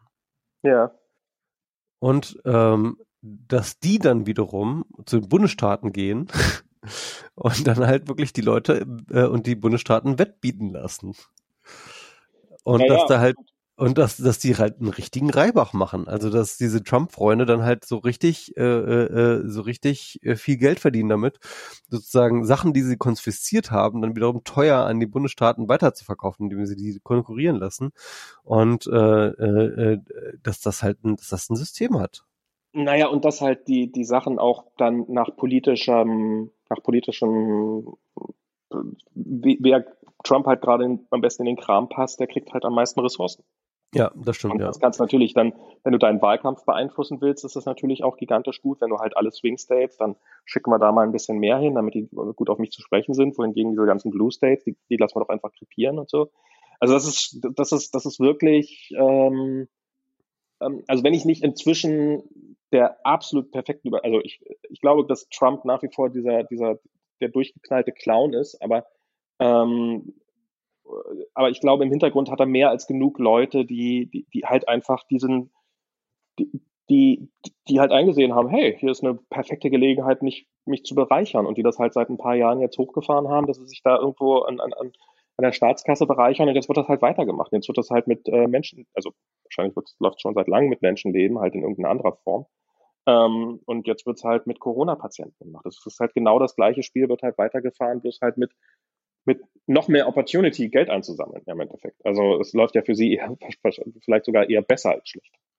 Das, das also das, ja, das finde ich gerade unfassbar. Also ich sagte, ich sagte eins, ich, ich, ähm, ganz ehrlich, ich, ich sehe wirklich gerade ganz, ganz, ganz, ganz, ganz schwarz für die USA. Ich meine, du hast doch schon mitgekriegt, äh, äh, es gab jetzt gerade so einen äh, Artikel in der Financial Times, ähm, wo sie meinten, dass halt äh, Ökonomen prognostizieren, dass die US-Wirtschaft ähm, um ein Drittel schrumpfen wird. Um ein korrigiert. Aha? 40 Prozent. Äh, ich habe andere Zahlen gehört, die sagen, ich habe andere Zahlen gehört, die sagen 40 Prozent. Oder um 40 Prozent, ne? Also 40 Prozent. Also am Anfang war es so ein Viertel oder ein Drittel und jetzt mhm. halt, ah, vielleicht auch. Also andere sagen eher 40 Prozent. Okay, 40 Prozent oder Drittel weiß ich jetzt auch nicht so genau, aber auf jeden Fall, auf jeden Fall krass. Ja. Und ähm, der Punkt ist, ähm, ähm, in diesem Financial Times Artikel wurde gesagt, ähm, das ist aber nichts Neues. Ne? Also das gab es auch schon mal äh, mhm. 1929. Ähm, äh, also sozusagen zur großen Depression gab es das schon mal, äh, dass die US-Wirtschaft um ein Viertel oder so äh, geschrumpft ist.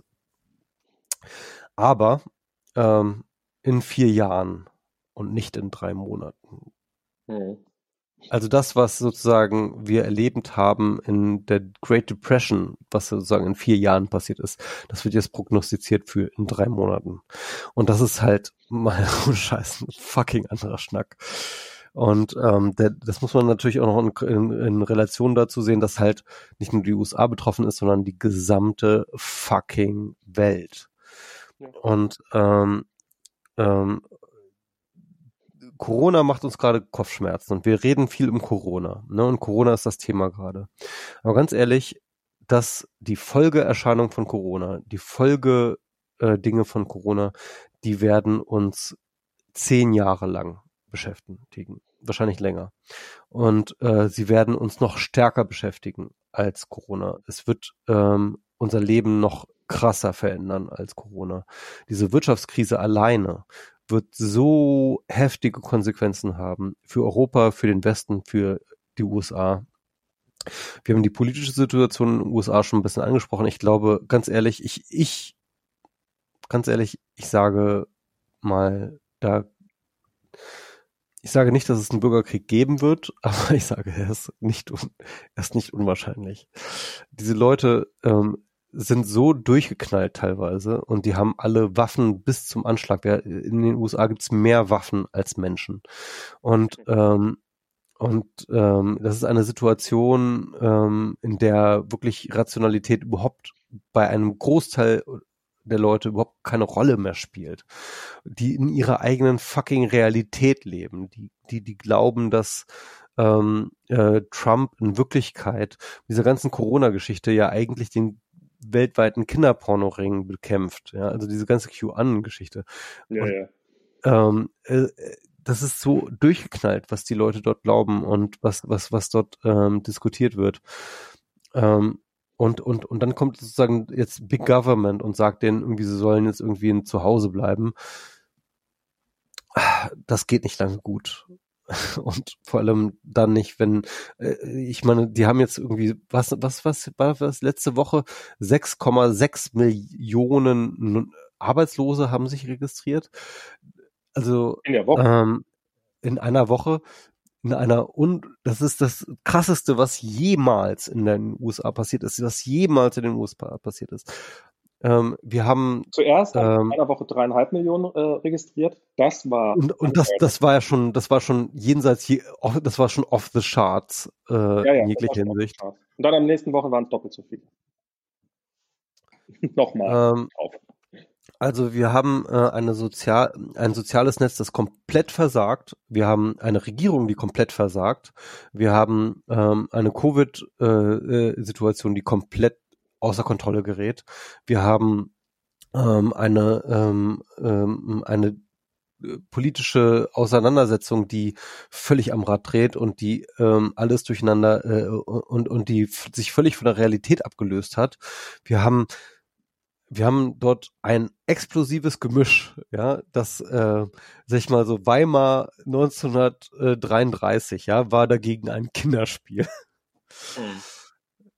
ähm, äh, es ist nicht, es ist wirklich nicht schön, was, äh, was wir da sehen. Ja, also ich, ich habe es ja schon in einigen Podcasts gesagt und ähm, ich halte es äh, immer noch für unwahrscheinlich, aber nicht mehr für so unwahrscheinlich. Also ich, äh, ich wäre nicht super überrascht, wenn die USA daran einfach zerbrechen.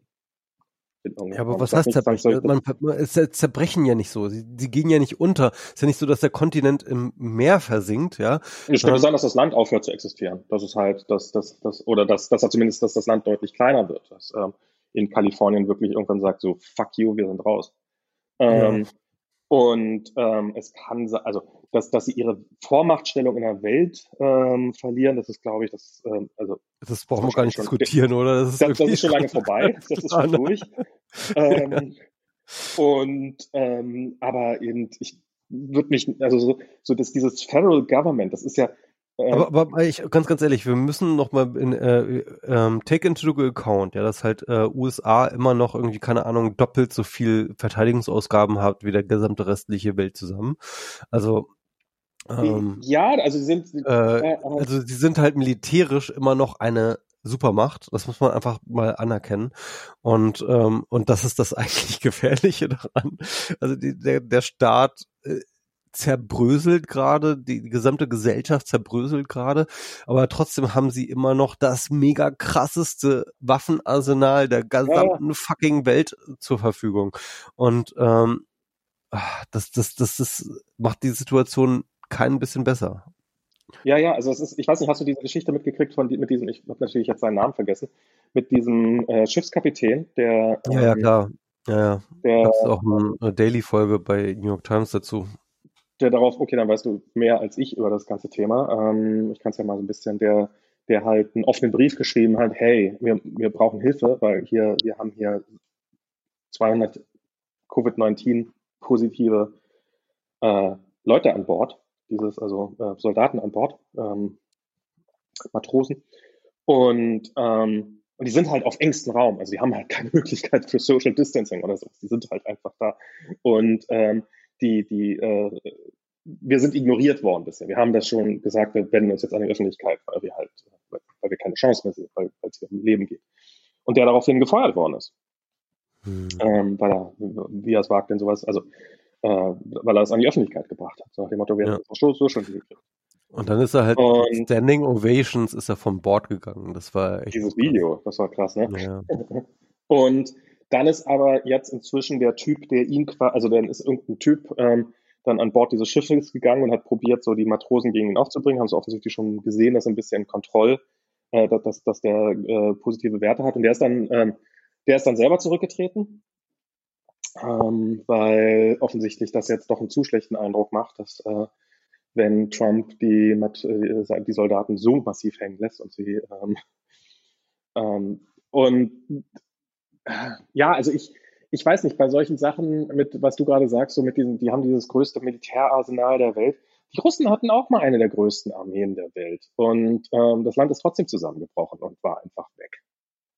Und ähm, es gibt halt Situationen, es gibt halt, die Welt ändert sich und plötzlich stellst du fest, dass das, worin du die ganze Zeit investiert hast, Milliarden, total egal ist. Und ähm, das einfach eine total falsche Investition war. Und also ich meine, wenn in dem Moment, in dem die Soldaten nichts mehr zu fressen haben, ähm, oder eben, oder eben die, die Führung des Landes einfach so, so kaputt ist, dass, dass, dass es eigentlich gar keine Führung mehr gibt, dann, ähm, ja, dann, dann, dann, dann sind die Waffen auch irgendwann wurscht. Also ja, dann, dann kannst du jetzt noch, dann, dann ist die Wahrscheinlichkeit höher, dass du im Bürgerkrieg endest, als dass du, ähm, als dass, äh, als dass, dass die dann irgendwie anfangen, ein anderes Land zu, äh, anzugreifen. Also ich weiß nicht. Ich bin da, also ich meine, ich, ich, ich sag mal so, äh, also eine Sache, die kann man ja auf jeden Fall schon mal beobachten, ist halt diese ähm, krasse ähm, Konkurrenz zwischen China und den USA. Hm. Und diese, ähm, ich sag mal, die Spannungen sind ja die letzten, die letzte Zeit eher gestiegen als äh, gesunken. Ja. Ähm, und auch gerade durch Corona. Und der Punkt ist, also jetzt hat gerade Mitch McConnell, nee, wo war es Mitch McConnell? Auf jeden Fall irgendein so republikanischer Hanswurst. Jedenfalls hat es gerade in einem Interview gesagt, ähm, hat dafür plädiert, dass ähm, äh, die USA doch ähm, jetzt einfach die Schulden nicht mehr bedienen sollten, ähm, die die USA bei China hat. Ne? Also wir wissen ja, dass die, äh, äh, die USA halt wahnsinnig verschuldet sind bei China. Ja. Und, ähm, und die Argumentation war halt folgende, äh, also China schuldet uns ja jetzt was, weil sie uns dieses Virus aufgedrückt haben und vor allem mit ihrer äh, in, äh, Informationspolitik und so weiter und so fort. Mhm. Und deswegen äh, können wir das ja jetzt hier einfach mal ähm, äh, sein lassen, so mit diesen Schulden. Ne? Mhm. Und du, ich habe keine Ahnung, wie China darauf reagieren wird, aber ähm, Chinas ähm, Währung äh, lebt substanziell davon, dass sie halt sozusagen mega krasse Investitionen in der US-Wirtschaft haben. Mhm. Ähm, und ähm, ja, China hat natürlich auch zu kämpfen. Also das ist der Witz. Also China ist ja auch in einer Krise. Ne? Also die haben ja auch ja, eine. Wirtschaftskrise. Die haben ja auch einen Einbruch von Produktivität. Das ist ja nicht so, dass das irgendwie äh, auf USA beschränkt wird. Das ist ja die gesamte Welt. Alle, alle haben ja gerade nichts zu verschenken. Ja. China hat auch die höchste Arbeitslosigkeit, die sie jemals hatten, seitdem sie angefangen haben zu messen. Auf jeden Fall. Und die haben halt irgendwie nee, auch ihre Issues. Die haben irgendwie die South Indian Chi, äh, äh, äh, äh South äh, äh, Chinese Sea. Ähm, die haben halt dieses Taiwan-Issue, die haben das, ähm, äh, die haben das Hongkong-Issue, die haben halt äh, verschiedene Sachen auch irgendwie, ähm, die sie unter Kontrolle bringen müssen. Und wir wissen nicht, und, ob die Corona überstanden haben. Und ich bezweifle es ehrlich gesagt bisher. Noch. Genau. Und die haben, äh, wir, wir, die Informationspolitik ist halt auch irgendwie ähm, unzureichend, sagen wir mal so. Mhm. Ähm, es gibt äh, Schätzungen von so einer Studie, äh, ist vielleicht auch ein bisschen überblown, aber die sagt halt irgendwie, dass wahrscheinlich ähm, allein in Wuhan 40.000 Tote stattgefunden haben, irgendwie, ja. die halt überhaupt nicht gezählt wurden. Ne? Irgendwie ähm, offiziell sind die irgendwie bei knapp 4.000 Toten irgendwie äh, China, ne? Hm. Und ich, diese Zahl habe ich inzwischen, da habe ich eher noch höhere gehört inzwischen. Also das ist ähm, die offiziellen sind, Zahlen sind so bei äh, ja, 4.000. Ja. Nee, aber die, die 40, ich habe eher sowas so, so, wo die untere Grenze so bei 45.000 lag. Ähm, ja, aber ich meine, es war jetzt Wuhan, ne? Nicht China, sondern Wuhan. Ne? Ja, ja. Also 40.000 Wuhan. Ähm, und das haben die irgendwie, aber irgendwie, ist auch eine komische Berechnung, die haben irgendwie geguckt, äh, welche Aktivitäten in den Krematorien stattgefunden haben. Also mhm. die haben versucht sozusagen so ein bisschen die Übersterblichkeitsrate anhand von Krematorien ähm, zu bestimmen. Ist, e-, ist egal, ist, ist, ist wahrscheinlich auch gar nicht so äh, relevant. Aber ähm, wir, wir, jedenfalls, glaube, jedenfalls kann man, kann man sagen, dass es falsch sind. Also jemals kann man sagen, die Welt ist eine fucking Clusterfuck gerade und ja. ähm, und äh, äh, nichts ist sicher gerade und äh, alles ist gerade on, ähm, alles steht gerade auf dem Spielfeld. Ähm, wir sollten uns für die nächste Zeit überhaupt zu nichts mehr sicher sein. Also nichts ist mehr sicher gerade, weil es gerade alles ähm, also, also das Einzige, was sicher ist, ist dass die, die Unsicherheit. Und zwar die Unsicherheit nicht nur von uns, sondern auch von allen anderen Akteuren. Ähm, das heißt, alle Leute äh, sind gerade auf Sicht ähm, schwimmen gerade auf Sicht. Das gilt übrigens auch für unsere eigene Bundesregierung, das gilt auch für unsere eigenen Wissenschaftler, das gilt für alle.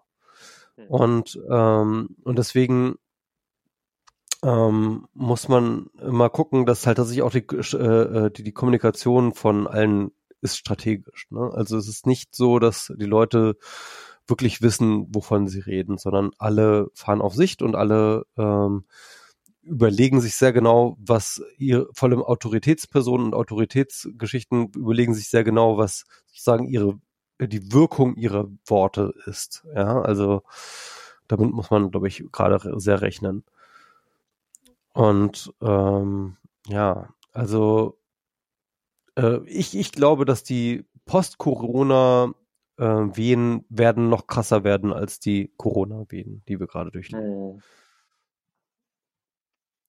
Ich habe nichts, was ich dir da ernsthaft entgegensetzen könnte. Also das, das, ich hoffe natürlich, dass es nicht so kommt, aber ich glaube, das wird, ja, wir, wir, leben, in, wir leben in interessanten Zeiten. Also das ist.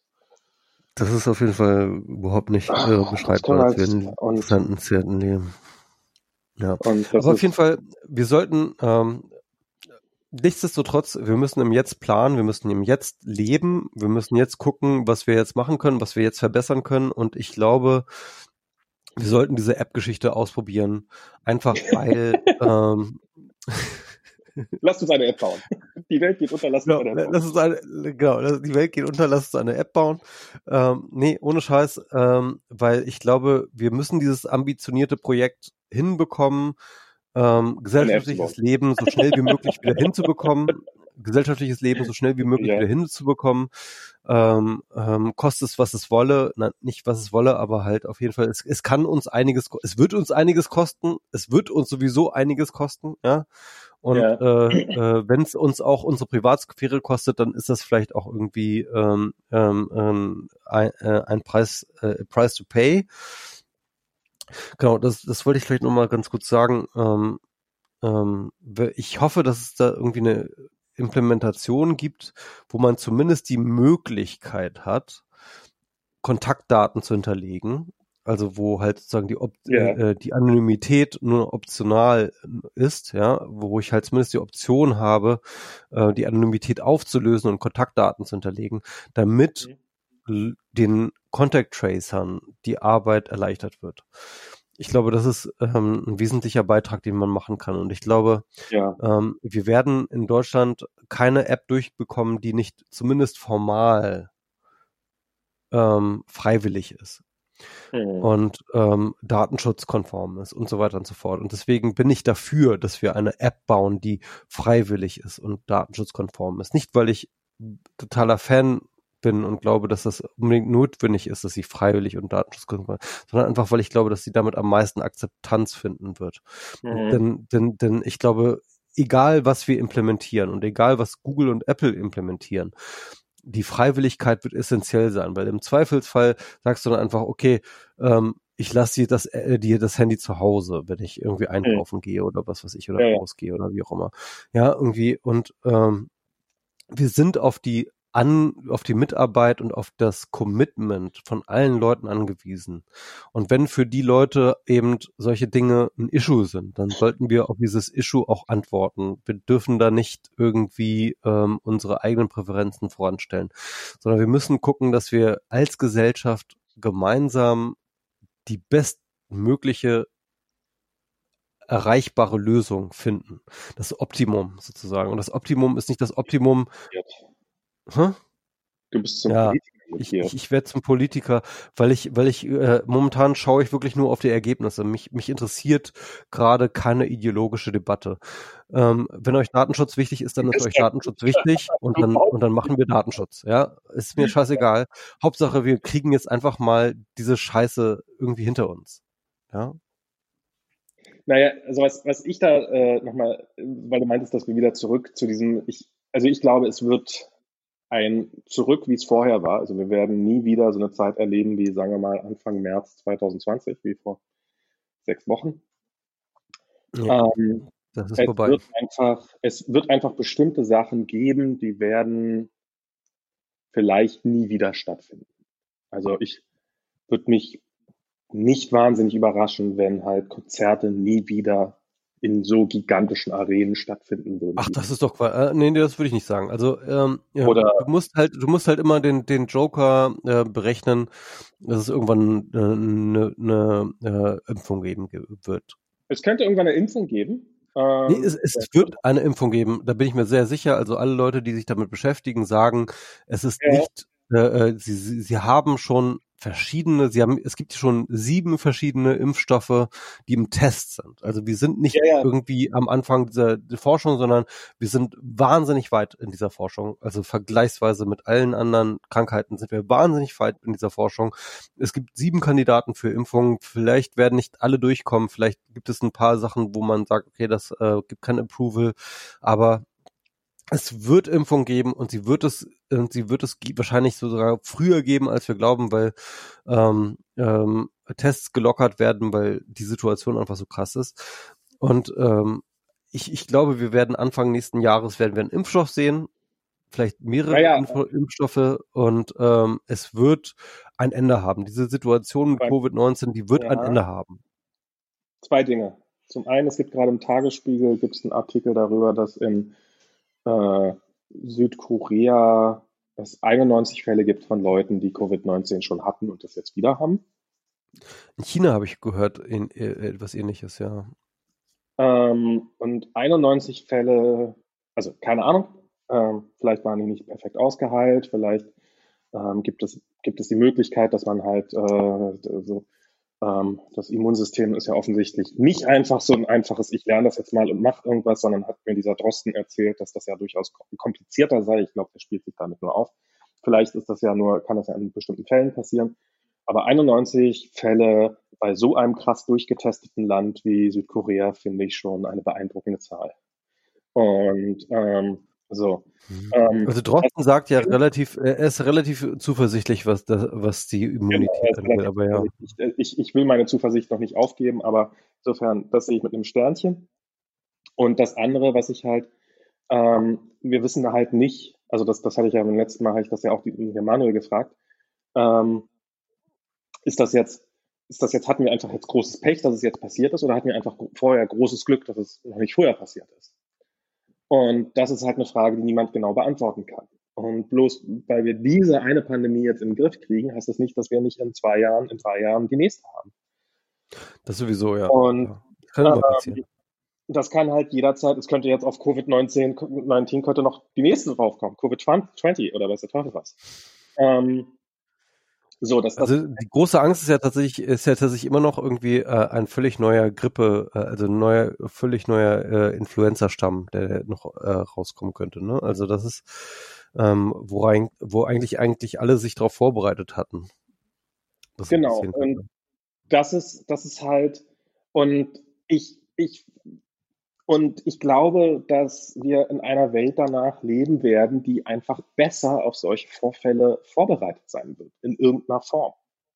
Die halt frühere Alarmmechanismen hat, die früher in einen State gebracht werden kann, dass die Leute hoffentlich lernen, dass man Masken tragen sollte und dass dann hoffentlich auch, dass man, wenn die nächste große Grippewelle losgeht, dass die Leute einfach ihre Masken wieder rausholen aber es würden auch bestimmte Sachen gehen, die einfach bisher möglich waren, die einfach nicht mehr gehen werden. Die einfach halt, das ist zu riskant. Das können wir nicht, das können wir uns nicht nochmal erlauben, dieses Risiko einzugehen oder jetzt, wo wir dieses Risiko einschätzen können. Also ich halte das schon für, ich, ich, also ich weiß nicht, was es sein wird. Vielleicht werden es, also vielleicht Konzerte gerade nicht oder weil es ja teurer ist, aber es wird bestimmte Sachen geben. Es wird auch Sachen geben, die werden sich einfach, ich habe ja auch die Hoffnung, dass die Leute jetzt mal kapieren, dass Videokonferenzen kein Teufelswerk sind und dass man das ja durchaus auch machen kann, ohne ständig durchs ganze Land zu fliegen. Dass man ja vielleicht auch mal einfach Besprechungen machen kann, indem man sich einfach mal vor, vor Zoom oder Skype oder was auch immer hängt.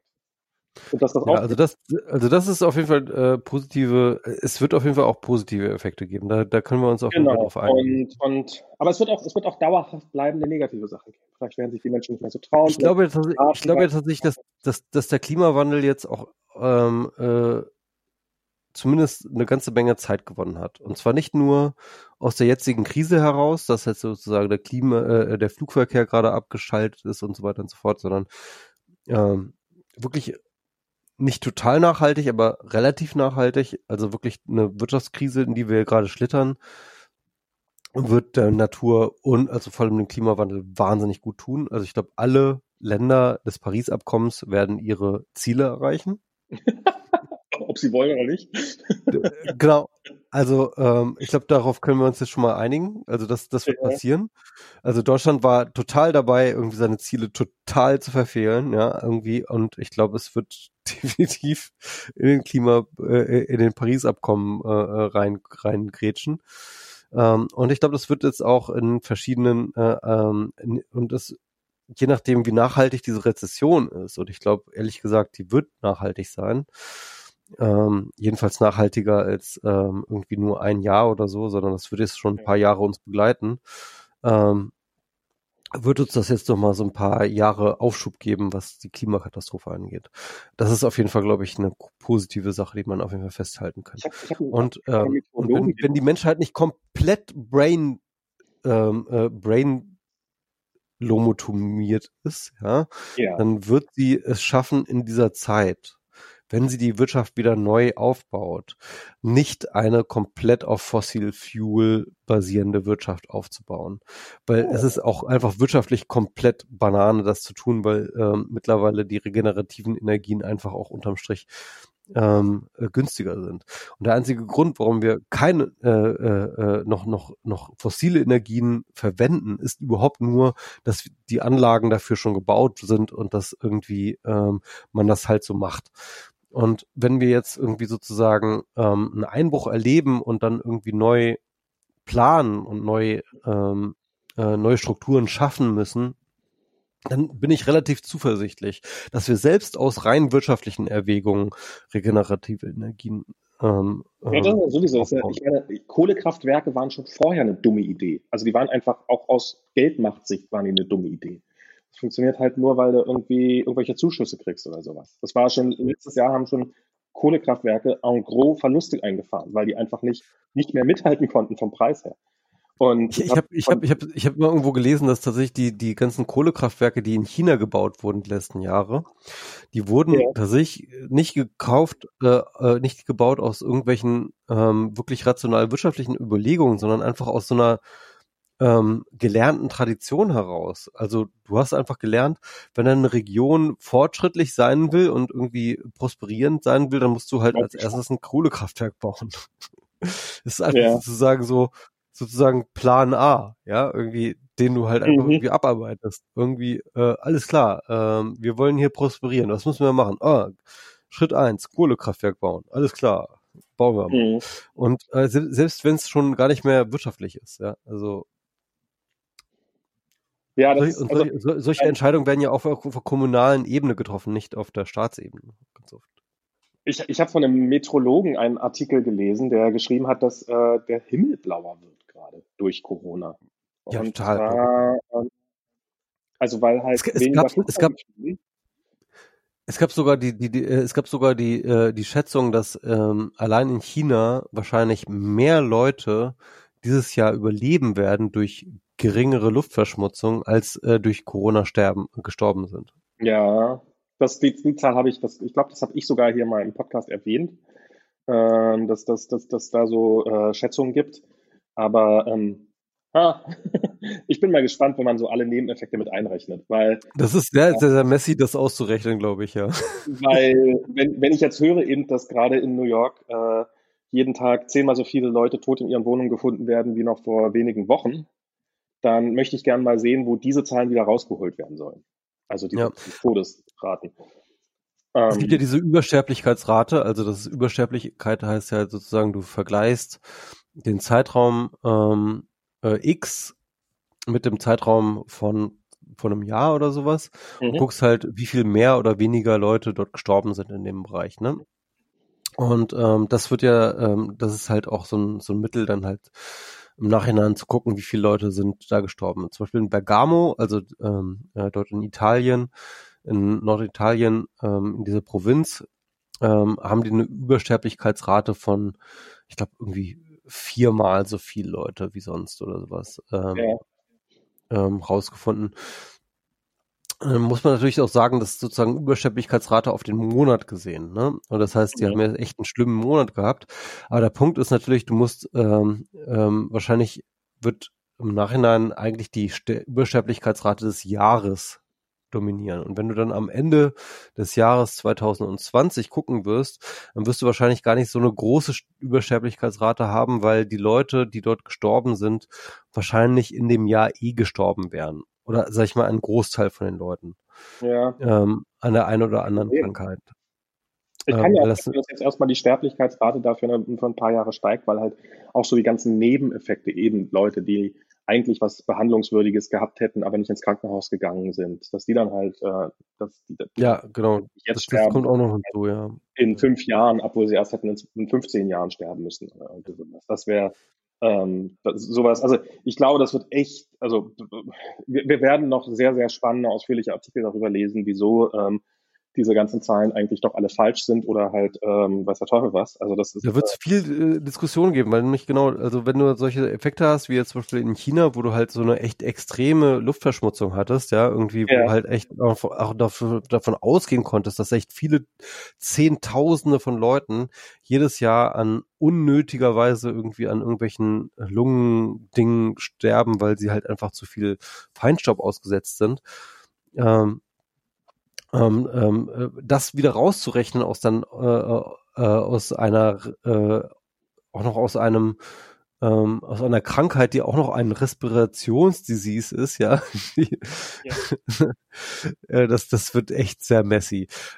Ich meine, der Punkt ist natürlich auch, ähm, ist auch die Frage, oh, gibt es noch eine Wechselwirkung zwischen Covid-19 und irgendwie ähm, ähm, eingeschränkter Lungentätigkeit durch äh, extreme Smogbelastung. Ne? Also äh, das ist ja auch noch ungeklärt. Also es gibt ja zum Beispiel die These, dass Leute, die rauchen, ähm, äh, gefährdeter sind gegenüber ähm, Covid-19, weil ähm, die Lunge dadurch halt schon geschwächt ist und ähm, äh, der Virus halt ein leichteres Spiel hat.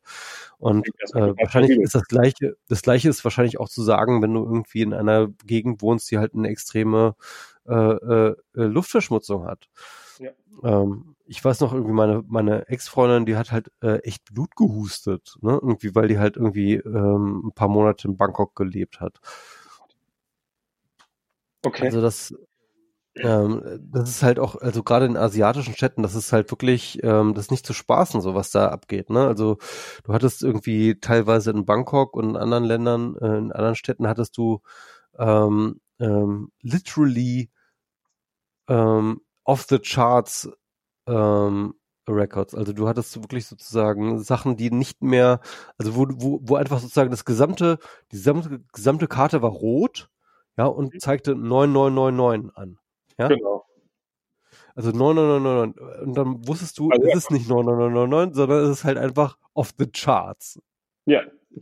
Ist wie bei Tschernobyl, wo sie gesagt haben, der und der Wert haben wir gemessen und dann stellt sich raus, das war einfach der Maximalwert, das das Gerät messen konnte. Ja, genau. Und ähm, ja, also ja, das ist auch interessant. Also ähm, äh, ich finde das ganz gut, dass in Asien jetzt vielleicht irgendwie wieder ein ähm, Bewusstsein zurückkehrt, was äh, äh, frische Luft ähm, auch äh, ja für Vorteile bringt. Mal ohne Scheiß, also, äh, also in Bangkok und so, ne? Man hat wirklich das Gefühl, die haben da einfach noch gar kein Gefühl dafür. So, also ähm, was so so Sachen wie Luftqualität oder sowas eine Rolle spielen kann. So. Und ähm, Bewusstsein dafür zu schaffen, ist, glaube ich, ähm, allein schon eine wichtige Sache. Ich, was ich mich ja frage, du hast vorhin gesagt, dass, dass so, was macht eigentlich den Unterschied? Warum gehen die asiatischen Länder scheinbar deutlich besser oder wenigstens etwas besser um mit der ganzen Covid-Situation als wir? Äh, und hast halt gesagt, na, die sind halt Seuchen erprobt, also die haben, haben in den letzten Jahren schon damit Erfahrung gehabt. Ich frage mich, ob es tatsächlich nicht auch ein kultureller Unterschied ist. Und zwar, ob nicht hier ähm, unser Individualismus ähm, so, so, so da, äh, der da nicht so ausgeprägt ist und dass da halt mehr so ein Kollektivwesen existiert. Also zum Beispiel habe ich gehört, ähm, ich weiß nicht, habe ich vorhin schon mal erzählt, dass halt in Hongkong ähm, es halt soziale Ächtung gibt dafür, wenn man keine Masken trägt oder dergleichen mehr. Und hier auf der anderen Seite hast du Kirchen, die dagegen klagen, dass sie an Ostern nicht offen haben, äh, keine Gottesdienste machen dürfen. Ähm, bloß weil, äh, weil man seine gesamte, äh, seine, seine gesamte, äh, ja, ist das seine gesamte Kommune, seine gesamte äh, dadurch gefährdet.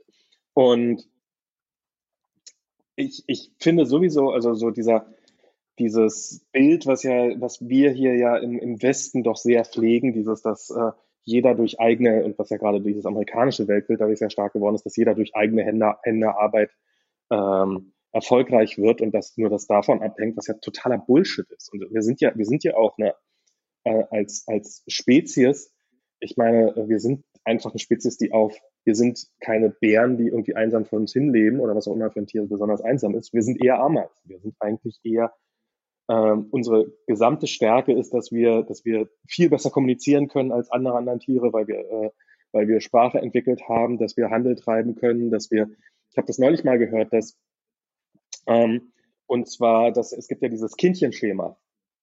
Mhm. Und ähm, dass sozusagen einige Tierarten halt, also kleine Tiere sehen halt ähm, äh, oder junge Tiere sehen halt sehen halt knuffiger aus und ähm, das ist auch ein genetischer Unterschied. Das ist tatsächlich. Ähm, das glaube ich aber für alle Säugetiere gilt das, glaube ich, ne?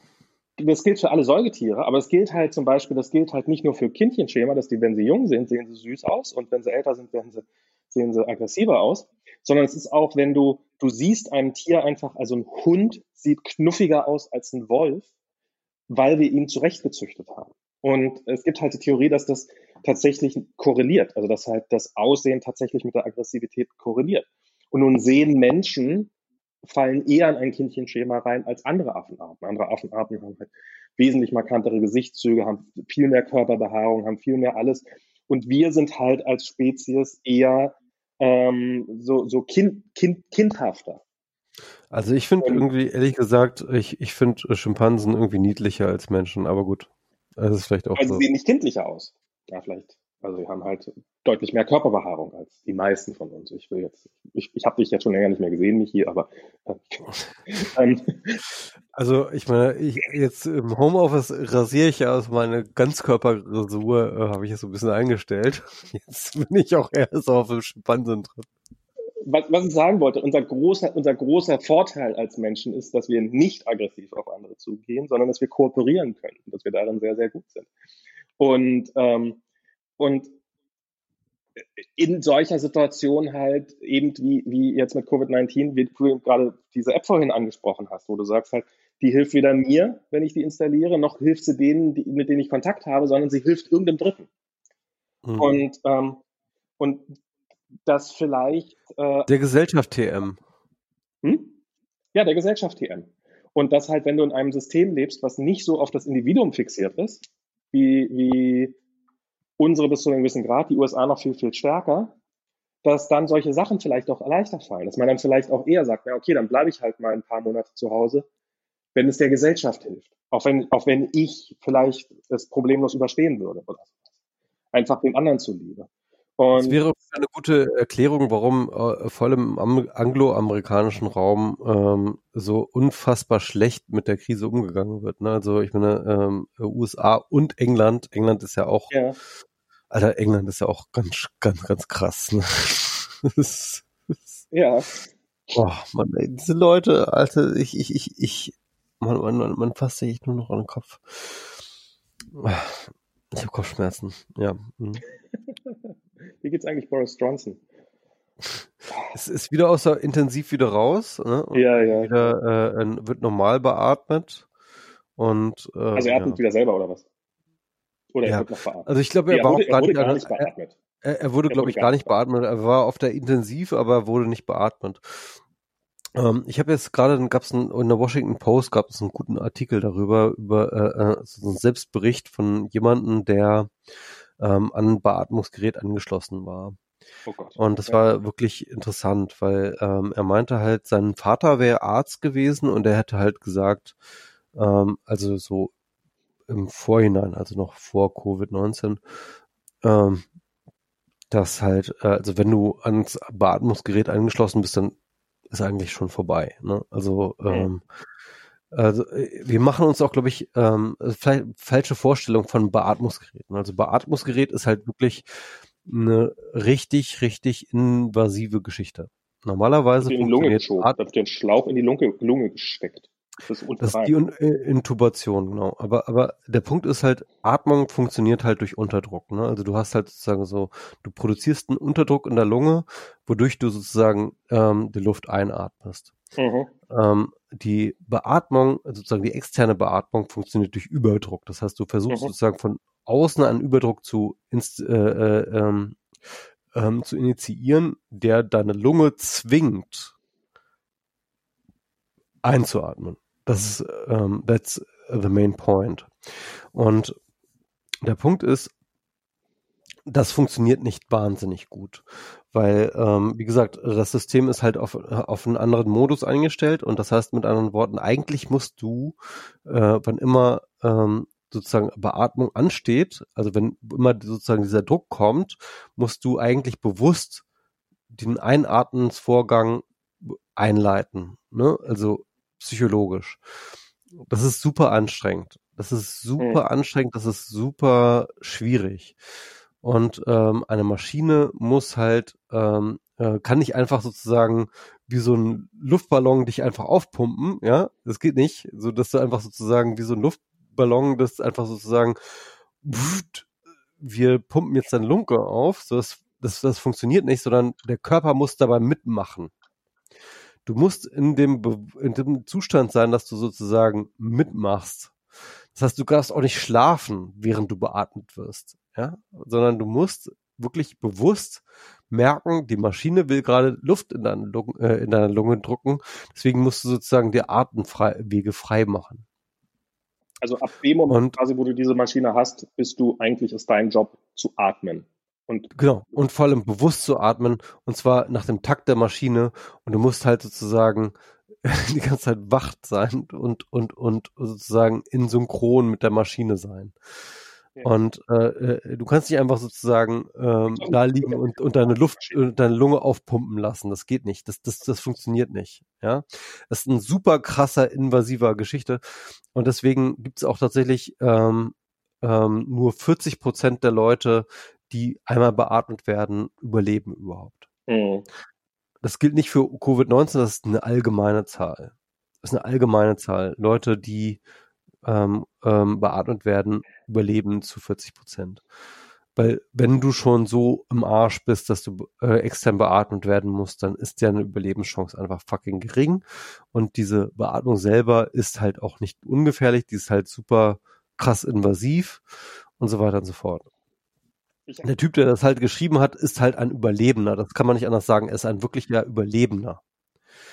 Und ähm, Und äh, deswegen, ähm, wir, wir hören halt immer sozusagen von den Todeszahlen, ne? Irgendwie ähm, ist das jetzt irgendwie 0,5 oder 0,6 oder 1,5 oder 2 oder wie auch immer, äh, wie, viel, wie viel sozusagen Case Fertility Rate wir jetzt haben. Ähm, aber wir müssen uns bedenken, irgendwie ein Viertel der Leute wird beatmet. Ich, oh Scheiße, jetzt weiß ich gar nicht mehr so. Ist es wirklich ein Viertel? Aber auf jeden Fall ähm, ein sehr, sehr viel größerer Prozentsatz der Leute ähm, wird beatmet, also extern beatmet. 50 Prozent überleben, dann können es ja, ja nur doppelt so viele sein, wie, wie nachher sterben maximal. Ja, stimmt eigentlich, ne? Ja, also, also ja, ja. Äh, genau, nee, ich glaube, es war ein Viertel, ein, ein, ein Viertel hat, ähm, ein Viertel der Leute hat einen ähm, schlimmen Disease-Verlauf, also hat einen starken, äh, ähm, ein, äh, es fehlt mir den deutschen Wort noch, hat einen starken ja, Krankheitsverlauf. Genau, hat einen starken Krankheitsverlauf. Ein Viertel der Leute hat einen starken Krankheitsverlauf. Krankheitsverlauf. Dann die anderen 20 Prozent und ich glaube, die Hälfte von denen, die einen starken Krankheitsverlauf haben, müssen dann ins Krankenhaus rein. Äh, nee, nee, ich glaube, alle, alle, die einen starken, Kranken, äh, starken Verlauf haben, müssen ins Krankenhaus. Nee, nee, nee, nee. so viele sind es nicht. Ich bin mir ziemlich sicher, weil ich, ich habe ich hab, ich hab nämlich auch einen, Augen, also einen Bericht von jemandem gehört, der ähm, einen starken Krankheitsverlauf hatte und nicht ins Kranken, also der nicht im Krankenhaus war. Will man auch nicht.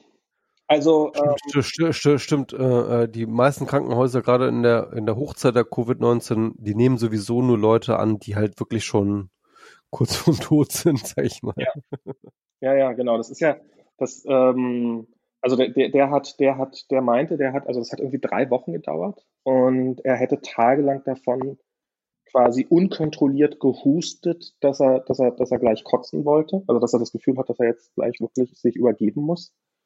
Und ähm, der hat äh, einen Puls gehabt über Tage hinweg, die man normalerweise nur bei einem Herzinfarkt hat. Und ähm, der hat ähm, also, also der hat mehrfach gedacht, er krepiert. Also es ist selbst, selbst dieser einfach nur, dieser, dieser, dieser, äh, die Wahrscheinlichkeit ist bei einem 20 Prozent, dass ihr, dass, dass ihr dabei seid. Also klar, es gibt dann sicherlich auch Fälle, die, bei denen, bei denen es einfach ist wie eine sehr starke Erkältung oder sowas. Und das zählt sicherlich auch schon als schwerer Krankheitsverlauf. Aber selbst Leute, die nicht im Krankenhaus sind und die das irgendwie zu Hause auskuriert kriegen, haben trotzdem mit Abstand die schlimmste Erkrankung ihres Lebens hinter sich gebracht. Und ja. das ist, ähm, das ist vor allem, vor allem eine Lungenentzündung, das ist halt echt mal ohne Scheiß. Also eine Lungenentzündung ist halt wirklich mal ein anderer Schnack als eine fucking ja. Erkältung. Das ist halt hast wirklich, Leben, wirklich krass. Da hast du dann auch, also ist jetzt nicht so, dass du dann, dass du da wieder gesund wirst und so, sondern dann bist du den Rest deines Lebens anfällig. Ja. Und vor allem die Lunge ist halt auch geschädigt einfach. Du wirst halt ähm, das Lungenvolumen, das du hat, mal hattest, du würdest nicht mehr reichen. Also du wirst halt Aber der hatte noch gar keine, geschäden. war der gar nicht. So weit. Hm? Der hatte, noch, der hatte noch gar keine Lungenentzündung, soweit war der noch gar nicht. der, war, der war noch im Vorfeld. Aber das ist, ähm, ich habe ich hab auch so ein, weil du hier von diesen Lungenbeatmungsmaschinen erzählt, ich habe so ein, äh, auch so ein, so ein YouTube-Channel, Real Engineering heißt der, der äh, hat halt über Beatmungsmaschinen, hat der ein, äh, ein Video gemacht. Und hat halt, ähm, und wie sich dann rausstellte, hat er, bevor er angefangen hat, YouTube-Videos zu machen, tatsächlich an Beatmungsmaschinen gearbeitet, an der, an der Entwicklung von Beatmungsmaschinen.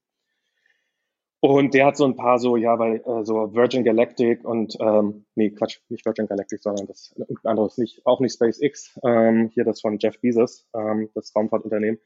Ähm, da haben dann irgendwelche Ingenieure haben hier, wir haben, wir haben so, hier kann man aus einfachen Materialien selber bauen, eine Beatmungsmaschine, total simpel, zack, zack, zack, haben wir mal zurecht, zurecht gebogen und sowas.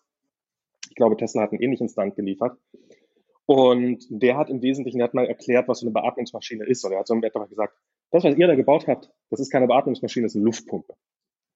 Ja, genau. Weil, weil, weil, du halt, wenn du dieses, wenn du dieses, dieses, was du gerade beschrieben hast, diesen Prozess, das ist halt mit diesem Überdruck, der, wenn der Druck zu groß wird, der von außen kommt, dann zerstörst du die Lunge dadurch, weil da sind halt diese kleinen Bläschen drin, diese Lungen. Du musst, du musst sogar Sensoren haben, die gucken irgendwie, wann du also sozusagen deine normale Atmung hast, ne? dass du halt irgendwie genau. in Sync kommst irgendwie. Muss halt irgendwie auch halbwegs in Sync sein mit, mit, der, mit der natürlichen Atmung beim Menschen. Der Druck darf nicht zu hoch, zu hoch sein.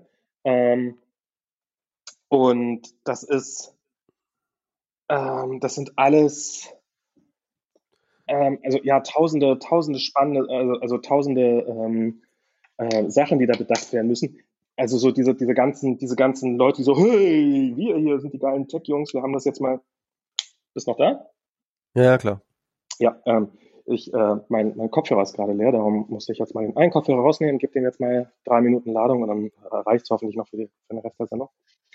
Ähm, wir machen eh gleich zu Schluss, oder? Meine, ja, ja, auf jeden Fall. Und, und also diese ganzen, diese ganzen Anleitungen von irgendwelchen ähm, Sachen, die sind ja, äh, da ist so viel Bullshit dabei. Was ich ja krass finde, hast du, hast du mitgekriegt, Apple Face Mask? Was? Apple hat ja, Apple hat ja, hat, hat eine, äh, haben, die haben jetzt halt kurz angefangen, äh, ähm, Gesichtsmasken, also halt äh, nicht, nicht Atemmasken, sondern ja, doch, doch, äh, doch, ja, habe ich mitgekriegt, ja. Diese Schilder da zu produzieren und haben dann angefangen, so, was, sozusagen, was können wir beitragen? Und haben, fangen jetzt an, die an Krankenhäuser auszuliefern. Dann hat Apple halt ein äh, Support-Dokument aufgesetzt, was halt so viel für ein klassisches Support, äh, wie so ein klassisches Apple-Dokument aussieht, wo man, und so wendet man Apple Face Mask richtig an. Und da und so kommt die Schlaufe ran. Und dann kommt das und sowas. Und halt so in, ähm, also jetzt nicht irgendwie übertrieben, also tatsächlich jetzt einfach nur halt, wie Apple glaubt, eine gute Anleitung machen zu müssen und dann machen sie das halt dafür auch, macht ja alles Sinn. Aber ich glaube, das ist eines der bizarrsten Produkte, die, äh, das wird irgendwie in 20 Jahren hoffentlich, wenn es noch eine Menschheit gibt, dann wird das dann irgendwann hoffentlich mal ein Trivia-Question sein, so, was ist das bizarrste Produkt, was Apple gebaut hat und dann wird dieses Geld mal ein Sammlerstück, sag ich. Genau. Ich, ich hätte mich auch von Apple vorgestellt mit. Äh, ich will auch so eine Apple Raspberry Racer äh, äh, ähm, Maske haben, bitte. ja, ähm, also das sind so, ähm, aber ich, das sind, ich, ich weiß nicht, ob ich diese Sachen cool finden soll oder ein Tropfen auf den heißen Stein und ich glaube, mir wäre es lieber, wenn Apple, wenn Apple normal, wenn Apple seine Steuern zahlen würde, als äh, solche Stunts zu machen. Ähm, aber ja, aber was, was äh, auf der anderen Seite, ich denke mir halt irgendwie, ey, wir sind an einer fucking mega Krise so und egal was gemacht wird, so wenn ihr irgendwas macht, was irgendwie auch nur annähernd so aussieht, als ob es irgendwas bringen könnte, tut es, ja, irgendwie, ja. weil ähm, alles andere zu tun bringt sowieso gerade nicht viel und mhm. ähm, und äh, ich glaube auch, man kann auch gar nicht so viel falsch machen gerade. Ne? Also ähm, oh, ich meine, okay, man kann in der Kommunikation viel falsch machen und irgendwie, aber ich meine, wenn diese, wenn, wenn diese Gesichtsmasken einfach nicht funktionieren und Leute sich darauf verlassen, dass sie funktionieren, dann kannst du unter Umständen kann das sehr viele Leben kosten. Also nicht umsonst ja, das, ja, haben solche Gesundheitssachen normalerweise ziemlich Hardcore ähm, Tests, die darüber äh, gemacht werden und sowas. Und da kann natürlich kann man eine Menge falsch machen. Das ist, ähm, aber ich, ja, also desperate times call for desperate measures. Also insofern, ich stimme dir da prinzipiell zu. Ähm, also ich glaube, ich glaube, wir müssen auch ein bisschen äh, fehlertolerant sein gegenüber einander und ähm, mhm. ja, okay. Ähm, und ähm, das gilt auch für unsere Regierung. Also ich bin ganz ehrlich, äh, äh, schau mal, ne? Also äh, ich, ich weiß noch, äh, dieser eine Podcast, wo wir uns so gestritten haben, ja. war ich halt der Meinung, dass äh, die Bundesregierung ähm, wahnsinnig inadäquat reagiert hat.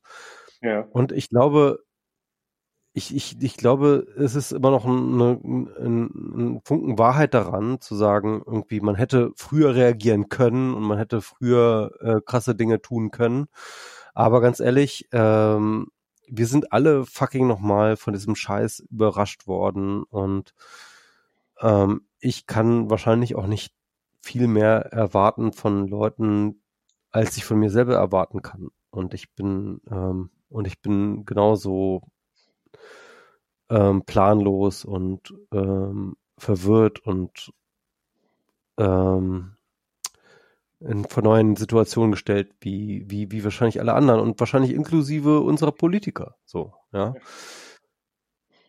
Die halt also auch nur Menschen sind. Ganz spannend gerade zu sehen, dass halt, äh, was weiß ich, in der New York Times so ein Artikel äh, stand, so was machen die Deutschen eigentlich alles? Wie, wie schaffen die das so perfekt zu sein, so gut in dieser, ja. dieser so viel besser als der ganze Rest? Und, und das muss man auch einfach sagen. Also Deutschland macht das auch echt gut vergleichsweise ja. zu anderen äh, Ländern. Das muss man einfach sagen. Es ist einfach, es ist nicht perfekt und das ist irgendwie, äh, es gibt äh, finde ich, immer noch eine Menge zu kritisieren, aber. Ohne Frage. Ähm, aber ähm, wir machen das schon echt sehr, sehr viel besser als viele, viele andere Länder. Und, ähm, und das, ähm, man muss aber auch dazu sagen, das ist vielleicht nochmal so ein Punkt. wir machen das auch unter extremem Einsatz unserer Ellenbogen. Ähm, äh, Wenn es darum geht, zum Beispiel ähm, Kapazitäten und äh, Ressourcen zu sichern für Schutzmasken, für ähm, ähm, Beatmungsgeräte und so weiter und so fort. Ähm, die ganze Diskussion um äh, Eurobonds, die jetzt ja irgendwie Corona-Bonds heißen und eigentlich dafür sorgen sollten, dass eigentlich äh, andere Staaten, europäische Staaten, die halt auch in der Krise sind, irgendwie dann irgendwann mal zu ähm, angemessenen Konditionen Geld leihen können. Ähm, all diese D Dinge, die werden nicht äh, gemacht, weil Deutschland ähm, extremst nationalistisch, egoistisch auftritt mhm.